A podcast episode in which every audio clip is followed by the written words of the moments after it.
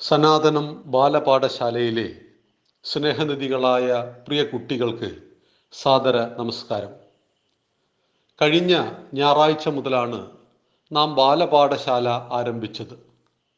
ഇന്ന് നമുക്ക് പഠിക്കുവാനുള്ളത് ദൈനംദിന ജീവിതത്തിൽ നമ്മുടെ ആചാരങ്ങൾ എന്തൊക്കെയാണ്? ഒരു ദിവസം നാം ഉണർന്നു ഉറങ്ങുന്നതുവരെയുള്ള ദൈനംദിന ജീവിതത്തിൽ ഹിന്ദുവിന്റെ ആചാരങ്ങൾ എന്തൊക്കെ? നമ്മളോട് മറ്റു പലരും പറയാറുണ്ട് മറ്റു മതക്കാരെ നോക്കൂ അവർക്ക് എന്തൊക്കെ ആചാരങ്ങളുണ്ട്? അവർ കൃത്യമായിട്ട് പള്ളിയിൽ പോകുന്നു ചർച്ചിൽ പോകുന്നു പ്രാർത്ഥിക്കുന്നു വർഷത്തിൽ ഒരു മാസം അവർ റംസാൻ വ്രതം എടുക്കുന്നു ഇങ്ങനെ എന്തെങ്കിലും ആചാരം ഹിന്ദുവിനുണ്ടോ? ഹിന്ദുവിനെ പോലെ ആചാരമുള്ള മറ്റൊരു ധർമ്മവും ഇന്ന് ഭൂമിയിലില്ല. സവിശേഷമായ ആചാരങ്ങൾ ഈ ആചാരങ്ങളൊന്നും തന്നെ സ്വർഗം കിട്ടുവാൻ വേണ്ടിയിട്ടുള്ളതല്ല. നരകത്തെ പേടിച്ചിട്ടുമാവരുത്. നമ്മൾ നമ്മുടെ അമ്മയോടുള്ള കടമ ചെയ്യുന്നു. ആ കടമ ചെയ്യുമ്പോൾ എനിക്ക് സ്വർഗം കിട്ടുമെന്ന് മോഹിക്കരുത്. അത് നമ്മുടെ കടമയാണ്. ഒരു മകൻ ചെയ്യേണ്ട കടമയാണ്. ഈ ബോധമാണ് നമ്മൾ എന്ത് കർമ്മം ചെയ്യുമ്പോഴും നമുക്ക് വേണ്ടത്. എന്താണ് ദൈനംദിന ജീവിതത്തിൽ ഹിന്ദുവിന്റെ ആചാരങ്ങൾ? ആദ്യം നമുക്ക് ഉറക്കിനെ കുറിച്ച് പഠിക്കണം. എല്ലാവരും ഉറങ്ങുന്നവരാണ്. നമുക്ക് ദൈവം തന്ന മഹത്തായ രണ്ട് അനുഗ്രഹങ്ങളിൽ ഒന്ന് ഉറക്കമാണ് രണ്ട് മറവിയാണ്. മറക്കുവാനും ഉറങ്ങുവാനും കഴിയുന്നു. നമുക്ക് പ്രിയപ്പെട്ട ഒരാൾ മരിച്ചു നമ്മുടെ വീട്ടിൽ. അന്ന് നമ്മുടെ മനസ്സ് എത്രത്തോളം ദുഃഖകരമായിരിക്കും? പക്ഷെ ഒരു വർഷം കഴിയുമ്പോൾ അല്ലെങ്കിൽ കുറച്ച് ദിവസം കഴിയുമ്പോൾ നമ്മൾ പയ്യെ പയ്യെ അത് മറന്നു വരുന്നു. ഈ മറക്കുവാനുള്ള മനസ്സ് നമുക്കില്ലാതെ പോയാൽ ആ ദിവസത്തെ ദുഃഖമായിരിക്കില്ലേ? നമുക്ക് എല്ലാ ദിവസവും ഉണ്ടാവുക. അതുകൊണ്ട് ഭഗവാൻ നമുക്ക് അനേക അനുഗ്രഹങ്ങൾ മനുഷ്യന് നൽകിയിട്ടുണ്ട്. അതിലൊന്നാണ് മറവി. രണ്ട് ഉറക്കമാണ്. എല്ലാവരും ഉറങ്ങണം. അത് ഉത്തമമായ ആരോഗ്യത്തിന് വളരെ പ്രധാനപ്പെട്ടതാണ്.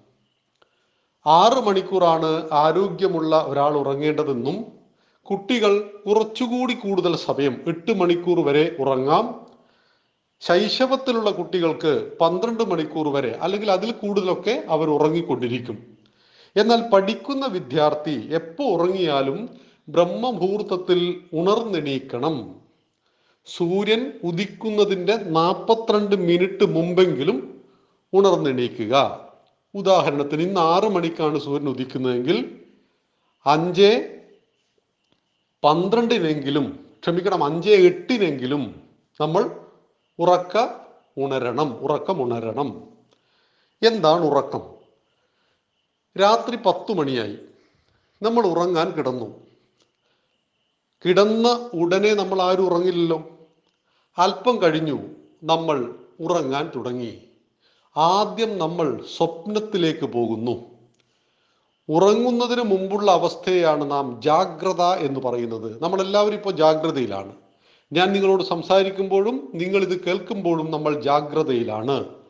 ജാഗ്രത എന്ന വാക്കിന്റെ അർത്ഥം ചെവിക്കൊപ്പം മനസ്സുണ്ടാവുക കാഴ്ചക്കൊപ്പം കണ്ണിനൊപ്പം മനസ്സുണ്ടാവുക എന്ന രീതിയിലാണ് ജാഗ്രത എന്ന് പറയുന്നത്.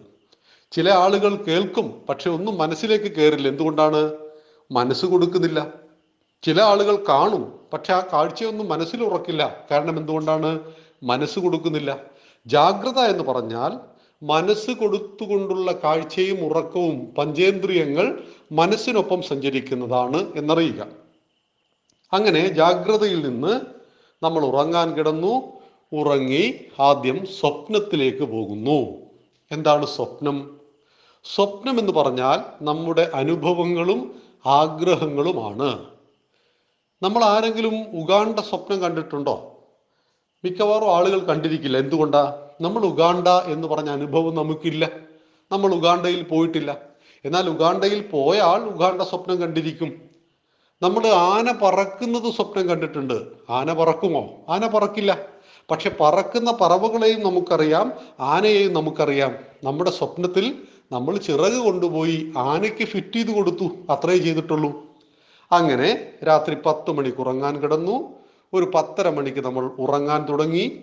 മനസ്സ് സ്വപ്നത്തിലേക്ക് പോയിക്കൊണ്ടിരുന്നു. അങ്ങനെ പോയിക്കൊണ്ടിരിക്കെ രാത്രി ഒരു മണിയോട് കൂടി കൃത്യമായ സമയമല്ല ഏകദേശ സമയം പറയുകയാണ് നമ്മൾ സ്വപ്നത്തിൽ നിന്നും സുഷുപ്തിയിലേക്ക് പോകും. എന്താണ് സുഷുപ്തി? ഒരു സ്വപ്നവുമില്ലാത്ത ഒരനുഭവമില്ലാത്ത ശവശരീരത്തിന് തുല്യമായ അവസ്ഥ. അപ്പൊ നാം മരിച്ചു പോയോ? മരിക്കുന്നില്ല. ശരീരത്തിന്റെ ഇന്ദ്രിയങ്ങളും ഹൃദയവും ശ്വാസോച്ഛ്വാസവും എല്ലാം നടന്നുകൊണ്ടിരിക്കുന്നു. പക്ഷെ നമുക്ക് ചിന്തയേ ഇല്ല. മനസ്സില്ല. ഒന്നുമില്ലാത്ത അവസ്ഥ. അതൊരു രണ്ട് രണ്ടര മണിക്കൂർ സമയമാണ് ഈ സുഷുപ്തി നമുക്ക് ലഭിക്കുന്നത്. സുഷുപ്തി എല്ലാവർക്കും ലഭിക്കണം. സുഷുപ്തിയിൽ നിന്നും നാം ഉണർന്നു പോയാൽ പിന്നീട് നമുക്ക് ഉറങ്ങാൻ കഴിയില്ല. അതുകൊണ്ടാണ് രണ്ട് മണിക്കും മൂന്ന് മണിക്കൊക്കെ ഞെട്ടി ഉണരുന്ന ഒരാൾക്ക് പിന്നീട് ഉറങ്ങാൻ പറ്റാത്തത്. അങ്ങനെ സുഷുപ്തി ഒരു രണ്ട് രണ്ടര മണിക്കൂർ സമയം നമുക്ക് ലഭിച്ചു. ഒരു നാല് മണിയാകുമ്പോഴേക്ക് നമ്മൾ വീണ്ടും സ്വപ്നത്തിലേക്ക് വരികയാണ്. ജാഗ്രതയിൽ നിന്നും സ്വപ്നത്തിലേക്ക് വന്നു. സ്വപ്നത്തിൽ നിന്നും സുഷുപ്തിയിലേക്ക് വന്നു. സുഷുപ്തിയിൽ നിന്ന് വീണ്ടും നമ്മൾ സ്വപ്നത്തിലേക്ക് വരികയാണ്. നമ്മൾ പറയാറുണ്ട് പുലർകാലെ കാണുന്ന സ്വപ്നം ഫലിക്കുമെന്ന്.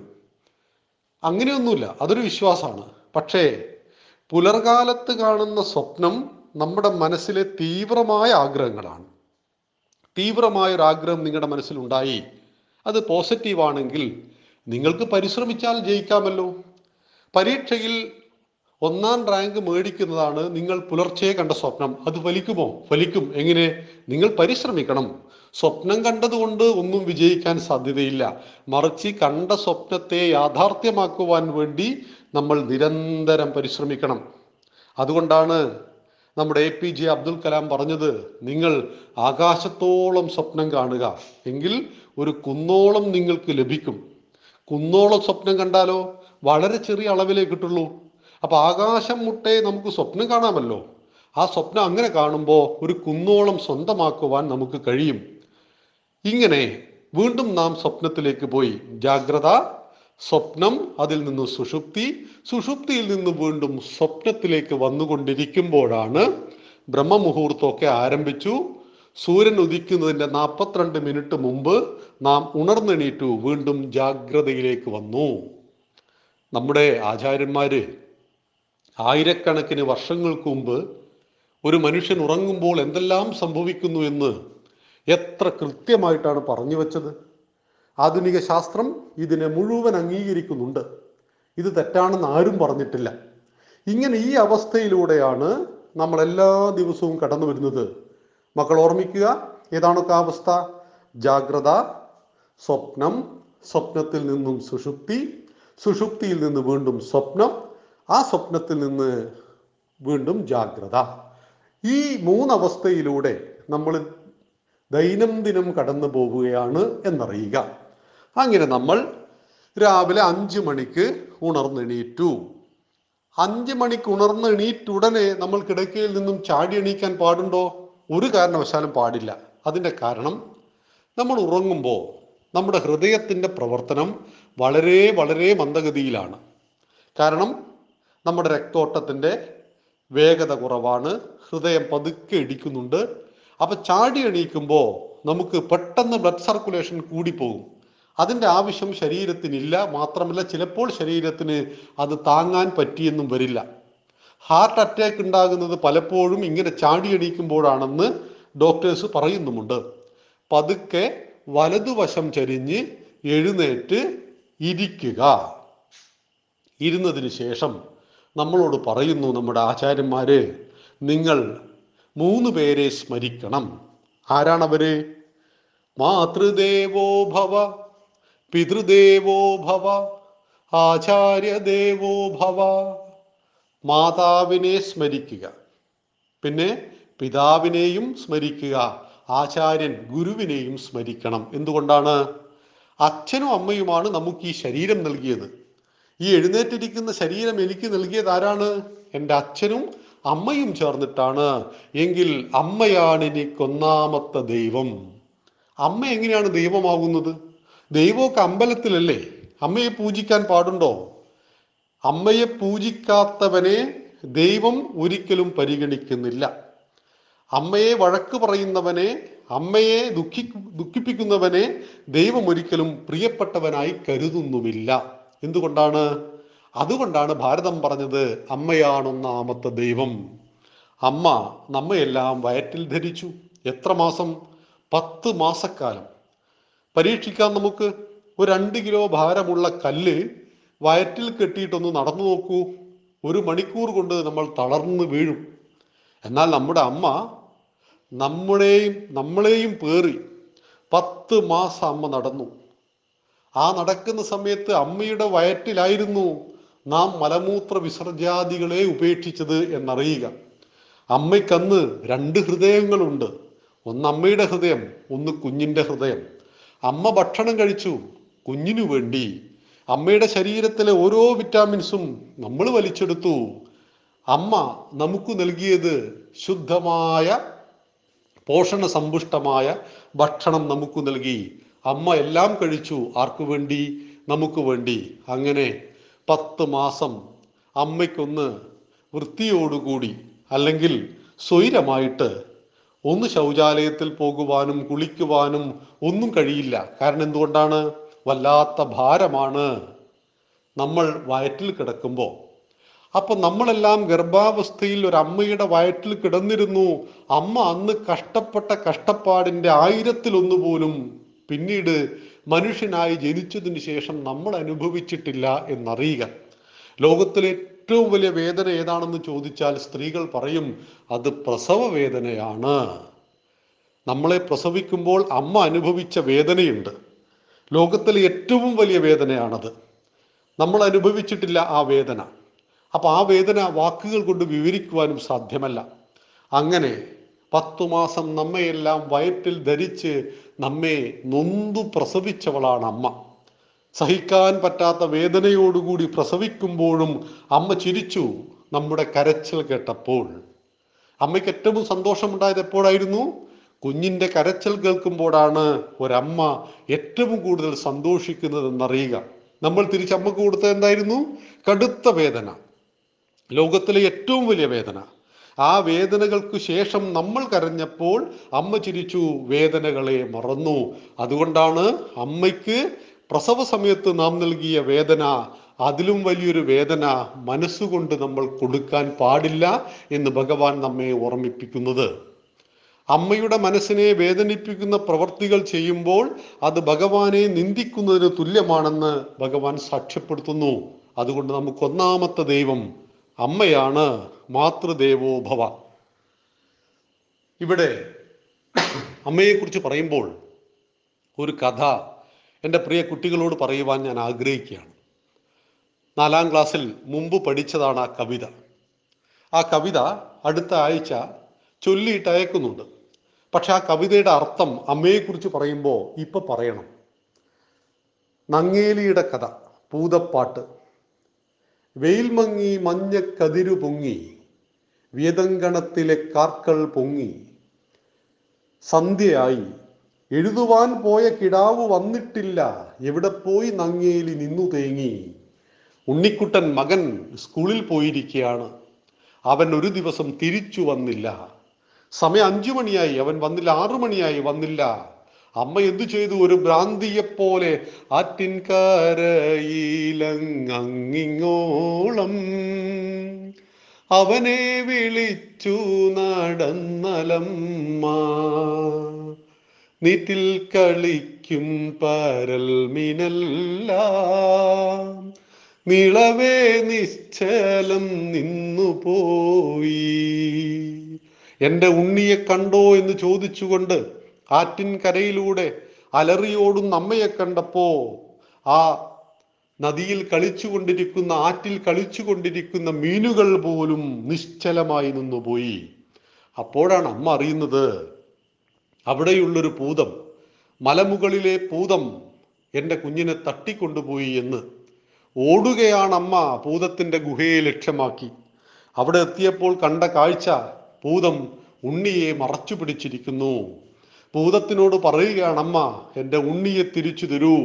അപ്പോ കാറ്റിൻ ചുഴലിയായി വന്നു ഭൂതം കുറ്റി കണക്കീനു നിന്നളമ്മ. പുലിയായി വന്നു ഭൂതം ചുഴലിക്കാറ്റായി വന്നു ഭൂതം അമ്മയെ ഓടിക്കാൻ പരിശ്രമിച്ചു. പക്ഷേ ഒരു കുറ്റിച്ചെടിയെ പോലെ അമ്മ അവിടെ ഉറച്ചു നിന്നു. ഇപ്പൊ ഭൂതത്തിനൊരു കാര്യം മനസ്സിലായി. ഈ അമ്മയെ പേടിപ്പിച്ചോടിപ്പിക്കാൻ സാധ്യല്ല. ഒരു കുന്നിനെ മുഴുവൻ സ്വർണത്തിന്റെ കൂമ്പാരമാക്കിയിട്ട് അമ്മയോട് പറഞ്ഞു ഈ സ്വർണഖനി മുഴുവൻ നിങ്ങൾ എടുത്തോളൂ. എന്നിട്ട് നിങ്ങളുടെ ഉണ്ണിയെ എനിക്ക് നൽകുക. ഈ സമയം അമ്മ തന്റെ രണ്ട് കണ്ണുകളും ചൂഴ്ന്നെടുത്ത് ഭൂതത്തിന്റെ മുന്നിൽ വെച്ചിട്ട് പറഞ്ഞു എനിക്കെന്റെ കണ്ണുകളേക്കാൾ ജീവനേറേക്കാൾ വലുതാണ് എന്റെ മകൻ. ആ മകനെ എനിക്ക് തിരിച്ചു കിട്ടണം ഭൂതമേ. അപ്പൊ അമ്മയ്ക്ക് കണ്ണ് കാണില്ല എന്ന് മനസ്സിലാക്കിയ ഭൂതം ഒരു കൃത്രിമ ഉണ്ണിയെ ഉണ്ടാക്കിയിട്ട് അമ്മയ്ക്ക് കൊടുത്തു. അമ്മ ഒന്ന് തൊട്ടു നോക്കിയതും ഞെട്ടിത്തരിച്ചുകൊണ്ട് പറഞ്ഞു ഇതെന്റെ ഉണ്ണിയല്ല പെറ്റ വയറ്റിനെ വഞ്ചിക്കുന്ന പൊട്ടപ്പൂതമേ എന്ന് പറഞ്ഞ് പൂതത്തെ ശപിക്കുവാൻ വേണ്ടി കൈകൾ ഉയർത്തി അമ്മയുടെ ശാപമേറ്റാൽ ഭസ്മീകരിച്ചു പോകുമെന്നറിയാവുന്ന പൂതം അമ്മയുടെ പാദങ്ങളിൽ വീണ് നമസ്കരിച്ചിട്ട് പറഞ്ഞു അമ്മയെ ശപിക്കരുതന്നെ. അമ്മയുടെ ഉണ്ണിയെ ഞാനിതാ തിരിച്ചു നൽകുന്നു. അമ്മയുടെ കണ്ണുകൾ മുൻപടി കാണും. പഴയതുപോലെ അമ്മയ്ക്ക് കണ്ണുകളെ കാണാൻ കഴിയും. ലോകത്തിൽ ഒരമ്മ ഏറ്റവും സ്നേഹിക്കുന്നത് ആരെയാണ്? ഒരു സംശയവുമില്ല. നമ്മൾ മക്കളെയാണ്. ആ അമ്മയാണ് നമുക്ക് ഒന്നാമത്തെ ദൈവം മാതൃദേവോ ഭവ. ക്ഷേത്രങ്ങളിൽ നമുക്ക് അനേകായിരം ദൈവങ്ങളുണ്ട് മുപ്പത്തി മുക്കോടി ദൈവങ്ങളുണ്ട്. ഈ ദൈവങ്ങളെല്ലാം നമ്മളോട് പറയുന്നൊരു വാദമുണ്ട്. അതെല്ലാം അമ്മയെ പൂജിക്കുക അമ്മയെ സ്നേഹിക്കുക അമ്മയെ ആദരിക്കുക അമ്മയെ വേദനിപ്പിക്കാതിരിക്കുക. അമ്മയെ വേദനിപ്പിക്കുന്ന മകന് എന്റെ ക്ഷേത്രത്തിലേക്ക് സ്വാഗതമില്ലെന്നറിയുക. അമ്മയെ വൃദ്ധസദനത്തിൽ തള്ളുന്ന മകൻ എത്ര ഗുരുവായൂരിൽ നാമം ജപിച്ചിട്ടും കാര്യമില്ലെന്നറിയുക. ഒരു ഭഗവാനും അവനോട് പ്രസാദിക്കുന്നില്ല. കാരണം നൊന്തു പ്രസവിച്ച അമ്മയേക്കാൾ വലുതല്ല ഈ ക്ഷേത്രത്തിലെ ഞാൻ എന്ന് നമ്മളോട് പറയുന്നത് ഭഗവാന്മാരും ഭഗവതിമാരുമാണെന്നറിയുക. അതുകൊണ്ട് ഇന്നത്തെ പാഠം ഇതാണ്. മാതൃദേവോ ഭവ അമ്മയാണ് ഒന്നാമത്തെ ദൈവം. അമ്മയെക്കുറിച്ച് വി എസ് ഗണ്ടേക്കർ പറഞ്ഞിട്ടുണ്ട്. ആയിരം നദികൾ ഒഴുകിച്ചേർന്നാലും വേലിയേറ്റങ്ങളില്ലാതെ എല്ലാം തന്നിൽ തന്നെ ഒതുക്കുന്ന മഹാസമുദ്രങ്ങളെപ്പോലെ. എത്ര വലിയ കൈപ്പേറി അനുഭവങ്ങൾ ഉണ്ടായാലും എല്ലാം തന്നിൽ തന്നെ ഒതുക്കി ഒട്ടും തുളുമ്പാതെ പരമമായ സഹനശക്തിയുടെ അവതാരമായി നിലകൊള്ളുന്നവൾ ആരോ അവൾ അമ്മ. മലമൂത്ര വിസർജാദികൾ കൊണ്ട് നാം അഭിഷേകം ചെയ്തപ്പോഴും മധുസമാന മനോഭാവ വൃത്തിക്കുടമയായവൾ അവൾ അമ്മ. പത്തു മാസം നമ്മയെല്ലാം ധരിച്ച ധരിത്രിയാണവൾ ജനിപ്പിച്ച ജനനിയാണവൾ. അതുകൊണ്ട് അമ്മ നമുക്ക് ജനനിയാണ് ധരിത്രിയാണ് അവൾ മാതാവാണ് അവൾ നമുക്ക് ദൈവമാണ് മാതൃദേവോ ഭവ.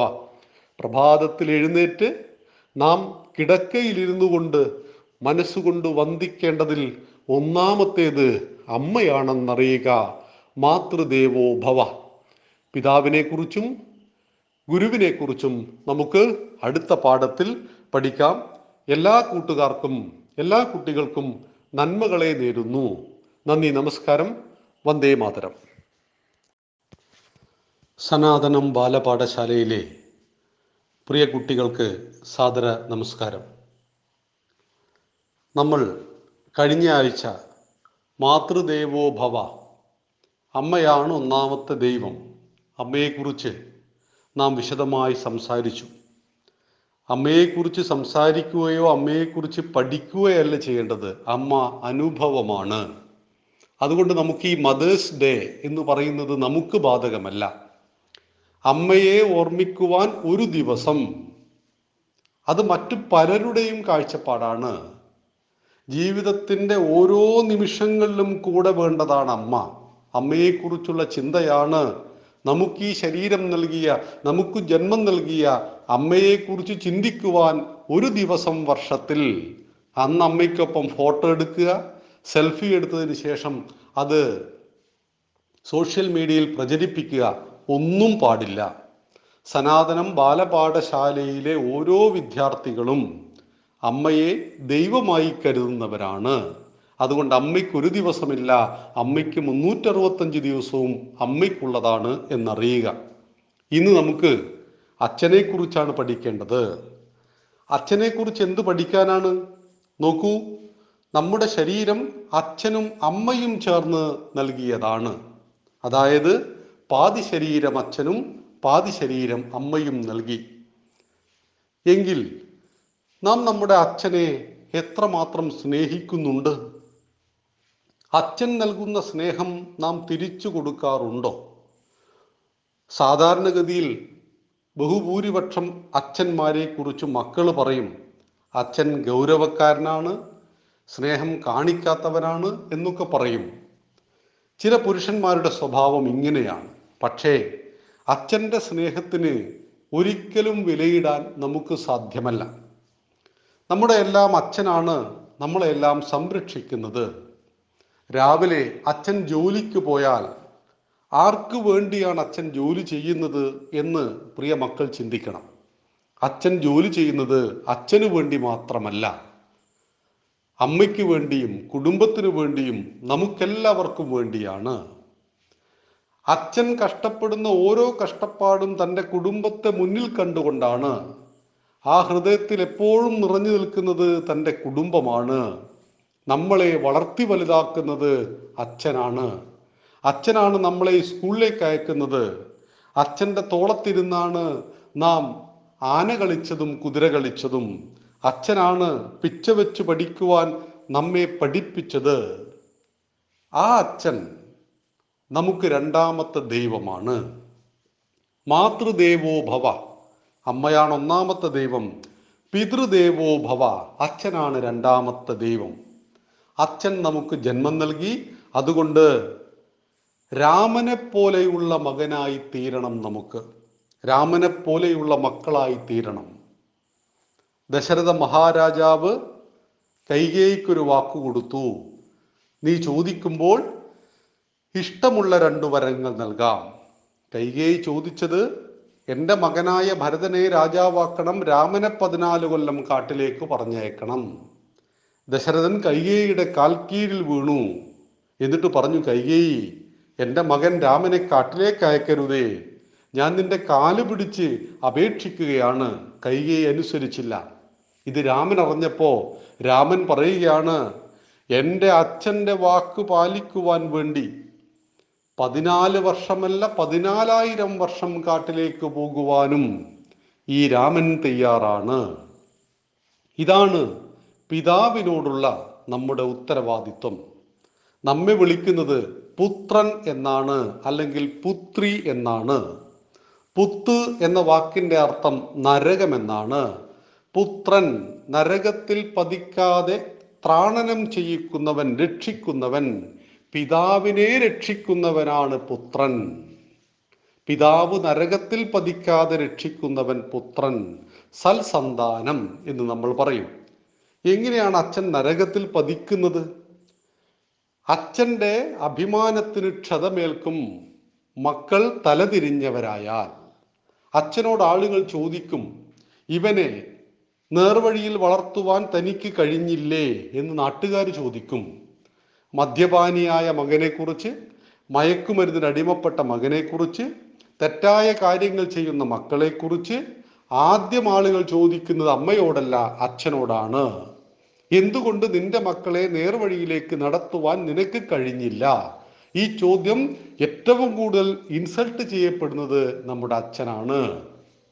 ഇവിടെ അച്ഛൻ നരകത്തിലേക്ക് പതിക്കുന്നു. അപമാനത്തിന്റെ നരകത്തിലേക്ക് അച്ഛനെ കൊണ്ടുചെന്നെത്തിക്കുന്നത് മക്കളുടെ പ്രവൃത്തിയാണ് എങ്കിൽ അത്തരം പ്രവൃത്തികൾ ബാലപാഠശാലയിലെ ഒരു മക്കളും ചെയ്യാൻ പാടില്ല. അച്ഛന് ശരി എന്ന് തോന്നുന്നതും സമാജത്തിന് ശരി എന്ന് തോന്നുന്നതും നമ്മുടെ മനസാക്ഷിക്ക് ശരി എന്ന് തോന്നുന്നതും മാത്രമേ ചെയ്യാൻ പാടുള്ളൂ. മദ്യം മയക്കുമരുന്ന് ഇതുപോലെയുള്ള സാമൂഹ്യ തിന്മകളിലേക്ക് ഒരിക്കലും തന്റെ മക്കൾ പോകരുത് എന്ന് അച്ഛൻ ആഗ്രഹിക്കാറുണ്ട്. അതിനുവേണ്ടി അച്ഛൻ പരിശ്രമിക്കാറുമുണ്ട്. എന്നാൽ കൂട്ടുകെട്ടുകളും നമ്മുടെ മൊബൈൽ ഫോണും എല്ലാം തന്നെ പലപ്പോഴും പല മക്കളെയും തെറ്റിലേക്ക് നയിക്കുന്നു. ഇങ്ങനെ തെറ്റുകാരായ മക്കളെ കുറിച്ചോർത്ത് ദുഃഖിച്ച് നീറുന്ന മനസ്സോടുകൂടി ജീവിക്കുന്നവനാണ് അച്ഛൻ. അച്ഛനെ അപമാനത്തിന്റെയും ദുഃഖത്തിന്റെയും നരകത്തിലേക്ക് മക്കൾ കൊണ്ടു ചെല്ലുന്നു. എന്നാൽ ഈ ദുഃഖങ്ങളിൽ നിന്നെല്ലാം അച്ഛനെ രക്ഷിക്കുവാൻ കഴിയുന്ന യഥാർത്ഥ മക്കൾക്ക് ഏഴ് ജന്മങ്ങളുടെ പുണ്യം ലഭിക്കുന്നു എന്ന് പറയും നമ്മുടെ ആചാര്യന്മാർ. മാതാപിതാക്കളെ അനുസരിക്കുക. മാതാപിതാക്കളെ ധിക്കരിക്കരുത്. മാതാപിതാക്കളുടെ സ്വപ്നങ്ങൾ നമ്മളാണ് എന്നറിയുക. അവരുടെ ജീവിതം തന്നെ നമുക്ക് വേണ്ടിയുള്ളതാണ് എന്നറിയുക. അവർ അവരുടെ ശരീരം നമുക്ക് പകുത്തു നൽകി എന്നറിയുക. അതുകൊണ്ട് തന്നെ അമ്മയാണ് ഒന്നാമത്തെ ദൈവം അച്ഛനാണ് രണ്ടാമത്തെ ദൈവം. പിതൃദേവോ ഭവ എന്ന് മനസ്സിലാക്കുക. എങ്ങനെയാണ് നമുക്ക് നല്ല മക്കളാകാൻ കഴിയുന്നത്? നല്ല മക്കളാകാൻ കഴിയണമെങ്കിൽ നാം നന്നായിട്ട് രാമനെക്കുറിച്ചും കൃഷ്ണനെക്കുറിച്ചും പഠിക്കണം. സൽസന്താനങ്ങളെക്കുറിച്ച് പഠിക്കണം. സമാജത്തിനോടും രാഷ്ട്രത്തിനോടും കൂറുള്ള മക്കളെക്കുറിച്ച് പഠിക്കണം. ഈ രാഷ്ട്രം അടിമത്വത്തിലേക്ക് പോയപ്പോൾ ഈ നാടിനു വേണ്ടി ചിന്തിക്കുവാൻ വേണ്ടി മക്കളെ പ്രേരിപ്പിച്ച അച്ഛന്മാരെക്കുറിച്ചും അത്തരം മക്കളെക്കുറിച്ചും പഠിക്കണം. ഭഗത് സിംഗിനെ കുറിച്ചും രാജ്ഗുരുവിനെ കുറിച്ചും സുഖദേവിനെ കുറിച്ചും പഠിക്കണം. മദൻലാൽ ദീഗ്രയെ കുറിച്ച് പഠിക്കണം. ജാലിയൻ വാലാബാഗിൽ ആയിരക്കണക്കിന് ഭാരതീയരെ കൂട്ടക്കൊല ചെയ്ത ജനറൽ ഡയറിനെ അവന്റെ നാട്ടിൽ ചെന്ന് വകവരുത്തിയ ഉദ്ധം സിംഗിനെ കുറിച്ച് പഠിക്കണം. ഇവർക്കെല്ലാം പ്രചോദനമായത് അവരുടെ പിതാക്കന്മാരായിരുന്നു. ആ പിതാക്കന്മാർ ധീരന്മാരായ മക്കളായിട്ട് അവരെ വളർത്തിയിരുന്നു. നാം ധീരരാവുക സൽസ്വഭാവികളാവുക നന്മകൾ മാത്രം ചെയ്യുക. മാതാപിതാക്കളോട് എപ്പോഴും ആദരവും ബഹുമാനത്തോടുകൂടി സംസാരിക്കുക. സ്നേഹത്തോടുകൂടി കാര്യങ്ങൾ അവരോട് പറയുക. അമ്മയോട് എല്ലാ കാര്യങ്ങളും പെൺകുട്ടികൾ തുറന്നു പറയണം. രഹസ്യമായതൊന്നും മനസ്സിൽ വച്ചേക്കരുത്.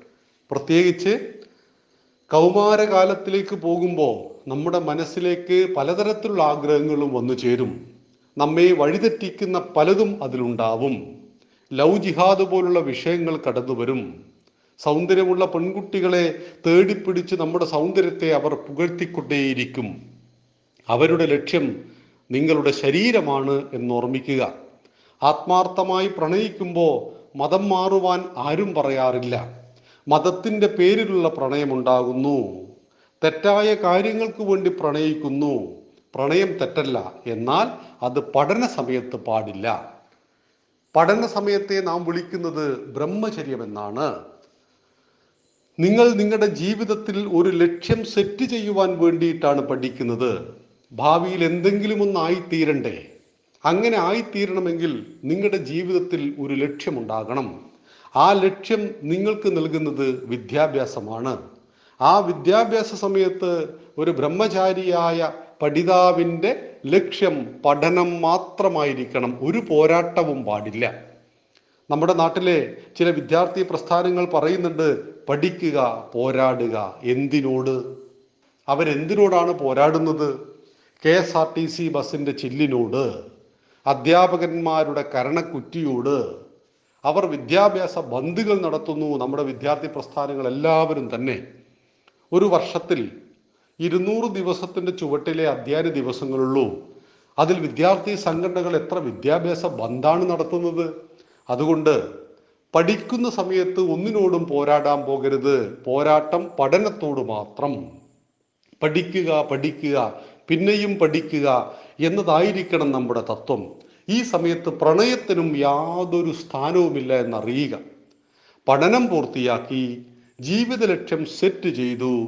നമുക്ക് സ്വന്തം കാലിൽ നിൽക്കുവാനും ജീവിക്കുവാനും കഴിയുന്ന ഒരു സാഹചര്യത്തെ ഉണ്ടാക്കി നമുക്ക് ജീവിത സഖിയെ ജീവിത സഖാവിനെ തിരഞ്ഞെടുക്കാം. അതിലൊരു തെറ്റുമില്ല.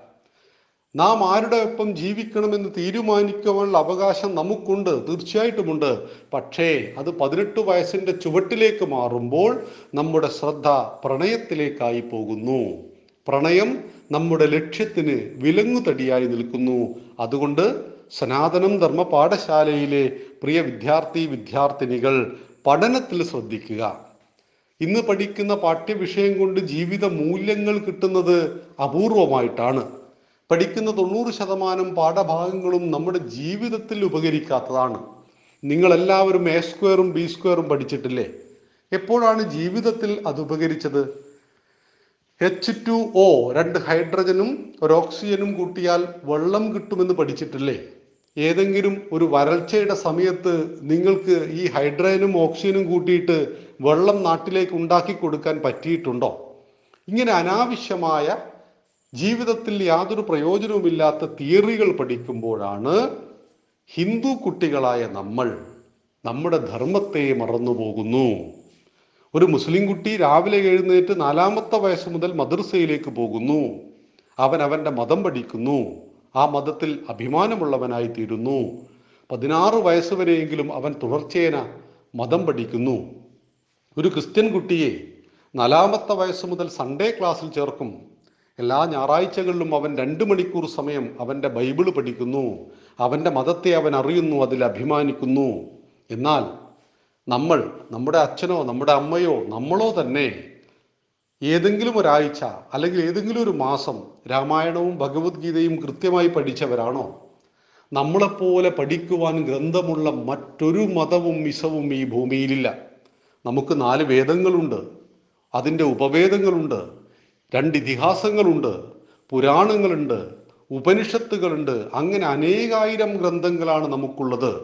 നമുക്ക് അറുപത്തിനാല് കലകളുണ്ട്. നമുക്ക് സംഗീതമുണ്ട് നമുക്ക് ആയുർവേദമുണ്ട് നമുക്ക് യോഗയുണ്ട് നമുക്ക് കാമശാസ്ത്രമുണ്ട് നമുക്ക് അർത്ഥശാസ്ത്രമുണ്ട്. നമ്മൾ കൈവക്കാത്ത ശാസ്ത്ര മേഖലയുമില്ല അങ്ങനെ ഒരു മഹാസാഗരം പോലെ പരന്നു കിടക്കുന്ന ഹിന്ദുധർമ്മത്തിൽ നിന്നും കൈക്കുമ്പിളിലേക്ക് അല്പം കൂരിയെടുക്കുക എന്നതാണ് നമ്മുടെ ബാലപാഠശാലയുടെ ലക്ഷ്യം. അതുകൊണ്ട് തന്നെ ദൈനംദിന ജീവിതത്തിലേക്ക് ഹിന്ദുവിന്റെ ജീവിത ദർശനങ്ങളിലേക്ക് വരുമ്പോൾ അമ്മയെ ആരാധിക്കുക. ഉറക്കം എന്താണെന്ന് നമ്മൾ മനസ്സിലാക്കി. ഉറക്കത്തിൽ ജാഗ്രത സ്വപ്നം സുഷുപ്തി സുഷുപ്തിയിൽ നിന്ന് വീണ്ടും സ്വപ്നം സ്വപ്നത്തിൽ നിന്നും ജാഗ്രത. ഈ മൂന്നവസ്ഥയിലൂടെ കടന്നുപോയി. ബ്രഹ്മമുഹൂർത്തത്തിൽ വിദ്യാർത്ഥികൾ എഴുന്നേൽക്കണം. എഴുന്നേറ്റ് കഴിഞ്ഞാൽ കിടക്കയിൽ അല്പനേരം ഇരുന്ന് ആദ്യം മൂന്ന് പേരെ സ്മരിക്കണം. ആരൊക്കെയാണ്? മാതാവിനെ പിതാവിനെ ഗുരുവിനെ. ഗുരു ആരാണെന്ന് നമുക്ക് അടുത്ത ആഴ്ച വ്യക്തമായിട്ട് പറയാം. ഇങ്ങനെ സ്മരിച്ചതിന് ശേഷമാണ് നമ്മുടെ ജീവിതം തുടങ്ങേണ്ടത്. ഗുരു ആരാണെന്ന് കൂടി വിവരിച്ചതിന് ശേഷം അടുത്ത ഘട്ടത്തിൽ നാം ചെയ്യേണ്ട കർമ്മങ്ങളെക്കുറിച്ച് നമുക്ക് സംസാരിക്കാം. ഇവിടെ നമ്മുടെ ബാലശാ പാല പാഠശാലയിലെ മക്കൾ ഒരു കാര്യം ശ്രദ്ധയോടുകൂടി മനസ്സിലാക്കണം. അച്ഛന്റെയും അമ്മയുടെയും അനുഗ്രഹം സദാസമയം നമ്മളിൽ ഉണ്ടാവണം. അനുഗ്രഹം നമ്മൾ അവരെ വേദനിപ്പിച്ചാലും നമുക്ക് അനുഗ്രഹം കിട്ടും. നമ്മളവരെ വെറുപ്പിച്ചാലും അവർ നമ്മളെ വെറുക്കില്ല. അമ്മയ്ക്ക് ഒരിക്കലും മക്കളെ വെറുക്കാൻ കഴിയില്ല. നമ്മൾ മുമ്പ് ഒരു കഥ പഠിച്ചിട്ടുണ്ട്. കാമുകി പറഞ്ഞു ഞാൻ നിന്നെ കല്യാണം കഴിക്കണമെങ്കിൽ നിന്റെ അമ്മ പാടില്ല. അമ്മയെ കൊന്ന് അമ്മയുടെ ഹൃദയവുമായിട്ട് എന്റെ അരികിൽ വരിക. കാമുകിയോടുള്ള ആവേശം മൂത്ത് സർവതും മറന്നുപോയി മയക്കുമരുന്നിന് അടിമപ്പെട്ട ഈ ചെറുപ്പക്കാരൻ വീട്ടിൽ ചെന്നപ്പോൾ അവന്റെ അമ്മ കിടന്നുറങ്ങുകയായിരുന്നു. ആ അമ്മയെ അവൻ കൊന്നു. അമ്മയുടെ ഹൃദയം വലിച്ചു പറിച്ചെടുത്തിട്ട് അവൻ ഓടുകയായിരുന്നു കാമുകിയുടെ അടുത്തേക്ക്. വഴിയിൽ വെച്ച് അവന്റെ കാൽ ഒരു വൃക്ഷത്തിന്റെ വേരിൽ തട്ടി അവൻ തടഞ്ഞു വീണു. കയ്യിൽ കിടക്കുന്ന അമ്മയുടെ ഹൃദയം അകലേക്ക് എവിടെയോ തെറിച്ചുപോയി. ഈ സമയത്ത് ഹൃദയം മകനോട് ചോദിക്കുകയാണ് വല്ലതും പറ്റിയോ പൊന്നുമോനെ വീണു നിന്റെ പൂമേനി മുറിഞ്ഞു പോയോ? വേദനിച്ചോ നിനക്കൽപ്പമെന്നാകിലും പാടെ തകർന്നു പോ മാതൃഹൃദന്തം. അമ്മയുടെ ഹൃദയം അമ്മയുടെ ഹൃദയം പച്ചക്ക് പറച്ചെടുത്തു വരുന്ന മകനോട് മകനൊന്ന് വീണു പോയപ്പോൾ അമ്മ ചോദിക്കുകയാണ് വല്ലതും പറ്റിയോ പൊന്നുമോനെ എന്ന്. ഇതാണ് അമ്മ. അമ്മ ജീവിച്ചിരിക്കുമ്പോൾ അമ്മയുടെ വില പല മക്കൾക്കും മനസ്സിലാവില്ല അമ്മ മരിച്ചു പോകണം അമ്മ ഇല്ലാതായി പോകണം കണ്ണുള്ളപ്പോൾ കാഴ്ചയുടെ വിലറിയില്ലെന്ന് പറഞ്ഞതുപോലെയാണ് അമ്മയും അച്ഛനും എന്നറിയുക. അതുകൊണ്ട് അവരെ മരിച്ചതിന് ശേഷം പിതൃകർമ്മങ്ങൾ ചെയ്യുന്നതിലും നല്ലത് ജീവിച്ചിരിക്കുമ്പോൾ ശുശ്രൂഷിക്കുക. സ്നേഹവചനങ്ങൾ കൊണ്ട് അവരെ പൊതിയുക. അവരോട് ആദരപൂർവം പെരുമാറുക. എങ്കിൽ ഈശ്വരന്റെ കടാക്ഷം നമ്മെ അനുഗ്രഹിക്കും. ക്ഷേത്രങ്ങളിൽ പോയിട്ട് കൃത്യമായിട്ട് ആരാധന നടത്തുകയും ഭഗവാന്റെ മുന്നിൽ കൈകൾ കൂപ്പുകയും ഭഗവാന്റെ ഭണ്ണാരത്തിലേക്ക് പൈസ ഇടുകയും വീട്ടിൽ അമ്മയോട് അപമര്യാദയായിട്ട് പെരുമാറുകയും ചെയ്താൽ മുപ്പത്തി മുക്കോടി ദേവന്മാരുടെ കോപവും ആ ഭക്തന് നേരെ ഉണ്ടാകും. മാതാപിതാക്കളെ കരുതാത്ത മാതാപിതാക്കളെ സംരക്ഷിക്കാത്ത മാതാപിതാക്കളെ ആദരിക്കാത്ത മക്കളെ ഒരു ദൈവവും കടാക്ഷിക്കുന്നില്ല എന്ന് ഭാരതം നമ്മെ പഠിപ്പിക്കുന്നത് കൊണ്ട് മാതൃദേവോ ഭവ പിതൃദേവോ ഭവ എന്ന് സ്മരിക്കുക. അങ്ങനെ സ്മരിക്കുന്ന നല്ലവരായ സൽസന്താനങ്ങളായി മാറുവാൻ സനാതനം ധർമ്മപാഠശാലയിലെ പ്രിയ വിദ്യാർത്ഥികൾക്ക് കഴിയട്ടെ എന്ന് പ്രാർത്ഥിക്കുന്നു. നന്ദി നമസ്കാരം. വന്ദേ മാതരം. സനാതനം ബാലപാഠശാലയിലെ പ്രിയ കുഞ്ഞുങ്ങൾക്ക് സാദര നമസ്കാരം. ദൈനംദിന ജീവിതത്തിലെ ഹിന്ദുത്വത്തെക്കുറിച്ച് നമ്മളിങ്ങനെ സംസാരിച്ചു കൊണ്ടിരിക്കുകയാണ് എന്താണ് ഉറക്കം എന്നതിനെക്കുറിച്ച് പറഞ്ഞു. മാതൃദേവോ ഭവ പിതൃദേവോ ഭവ എന്ന് നമ്മൾ കഴിഞ്ഞ രണ്ട് ക്ലാസ്സുകളിലായി പഠിച്ചു. ഇന്ന് നമുക്ക് പഠിക്കാനുള്ളത് ആചാര്യദേവോ ഭവ ആചാര്യൻ ഗുരു എന്നാണ് നമ്മൾ വിളിക്കുന്നത്. ഗുരു എന്ന വാക്കിന്റെ അർത്ഥം ഗു ശബ്ദ അന്ധകാരസ്യ രു ശബ്ദം നിരോധിത. ഇരുട്ടിൽ നിന്ന് ഇരുട്ടിനെ ഇല്ലാതാക്കുന്നത്. അതെന്താണ്? അത് വെളിച്ചമാണ്. ഇരുട്ട് എന്ന അവസ്ഥയുണ്ടോ മക്കളെ? ഇരുട്ടെന്ന അവസ്ഥയില്ല. രാത്രി നിങ്ങൾ വീട്ടിന്റെ മുറിക്കുള്ളിലേക്ക് കയറി നമ്മൾ പറയും ഇരുട്ടാണ്. പക്ഷേ നമ്മൾ സ്വിച്ചിട്ടു ബൾബ് പ്രകാശിച്ചു. ഇരുട്ട് എവിടെ പോകുന്നു? ഇവിടെയും ഒളിച്ചു നിൽക്കുന്നതായിട്ട് കാണുന്നുണ്ടോ ഇരുട്ട്? ഇല്ല. എവിടെയാണോ വെളിച്ചമില്ലാത്തത് അവിടെയാണ് നാം ഇരുട്ടിനെ കാണുന്നത്. പകൽ സമയത്ത് സിനിമ ടാക്കീസുകളിൽ ഇരുട്ടാണല്ലോ. എന്തുകൊണ്ടാ? സൂര്യൻ ഇല്ലാത്തത് കൊണ്ടാണോ? സൂര്യനുണ്ട്. പക്ഷേ തിയേറ്ററിലേക്ക് സൂര്യപ്രകാശം കടക്കാതിരിക്കാൻ അവിടെ കൊട്ടിയടച്ചിരിക്കുന്നു അപ്പോൾ എവിടെയാണോ വെളിച്ചമില്ലാത്തത് അവിടെ കാണുന്ന പ്രതിഭാസത്തിന്റെ പേരാണ് ഇരുട്ട്. ആ ഇരുട്ട് അജ്ഞതയുടെ പ്രതീകമാണ് വെളിച്ചം സത്യത്തിന്റെ പ്രതീകമാണ്. അതുകൊണ്ടാണ് നമ്മുടെ വേദമന്ത്രങ്ങൾ പറയുന്നത് അസതോമാ സദ്ഗമയ. അസത്യത്തിൽ നിന്ന് സത്യത്തിലേക്ക് പോകുക. തമസോർമ ജ്യോതിർഗമയ ഇരുട്ടിൽ നിന്ന് വെളിച്ചത്തിലേക്ക് പോവുക. ഇരുട്ടിൽ നിന്നും വെളിച്ചത്തിലേക്ക് നമ്മെ നയിക്കുന്നത് ആരാണ്? അദ്ദേഹത്തിന്റെ പേരാണ് ഗുരു. ഗുരു എന്ന വാക്കിന്റെ അർത്ഥം പ്രകാശം എന്നാണ് ഗുരു നമുക്ക് ദൈവമാണ്. ഗുരുവിനെ എന്തുകൊണ്ടാണ് നാം ദൈവമായിട്ട് കരുതുന്നത്? ഗുരുവാണ് നമുക്ക് ദൈവത്തെ കാണിച്ചു തരുന്നത്. ഗുരുവാണ് നമുക്ക് അറിവ് നൽകുന്നത്. ഒരു മനുഷ്യജന്മത്തിന്റെ ഏറ്റവും വലിയ ലക്ഷ്യം എന്താണ് അറിവ് നേടുക എന്നുള്ളത്. ആഹാര നിദ്രാഭയ മൈഥുനം ച സാമാന്യമേതത് പശുപിറുന്നരാണാം ആഹാരം കഴിക്കുന്നു മനുഷ്യൻ കഴിക്കുന്നുണ്ട് ഒരു കുറുക്കനും കഴിക്കുന്നുണ്ട്. നിദ്ര ഉറങ്ങുന്നു മനുഷ്യനും കുറുക്കനും ഇത് ചെയ്യുന്നുണ്ട്.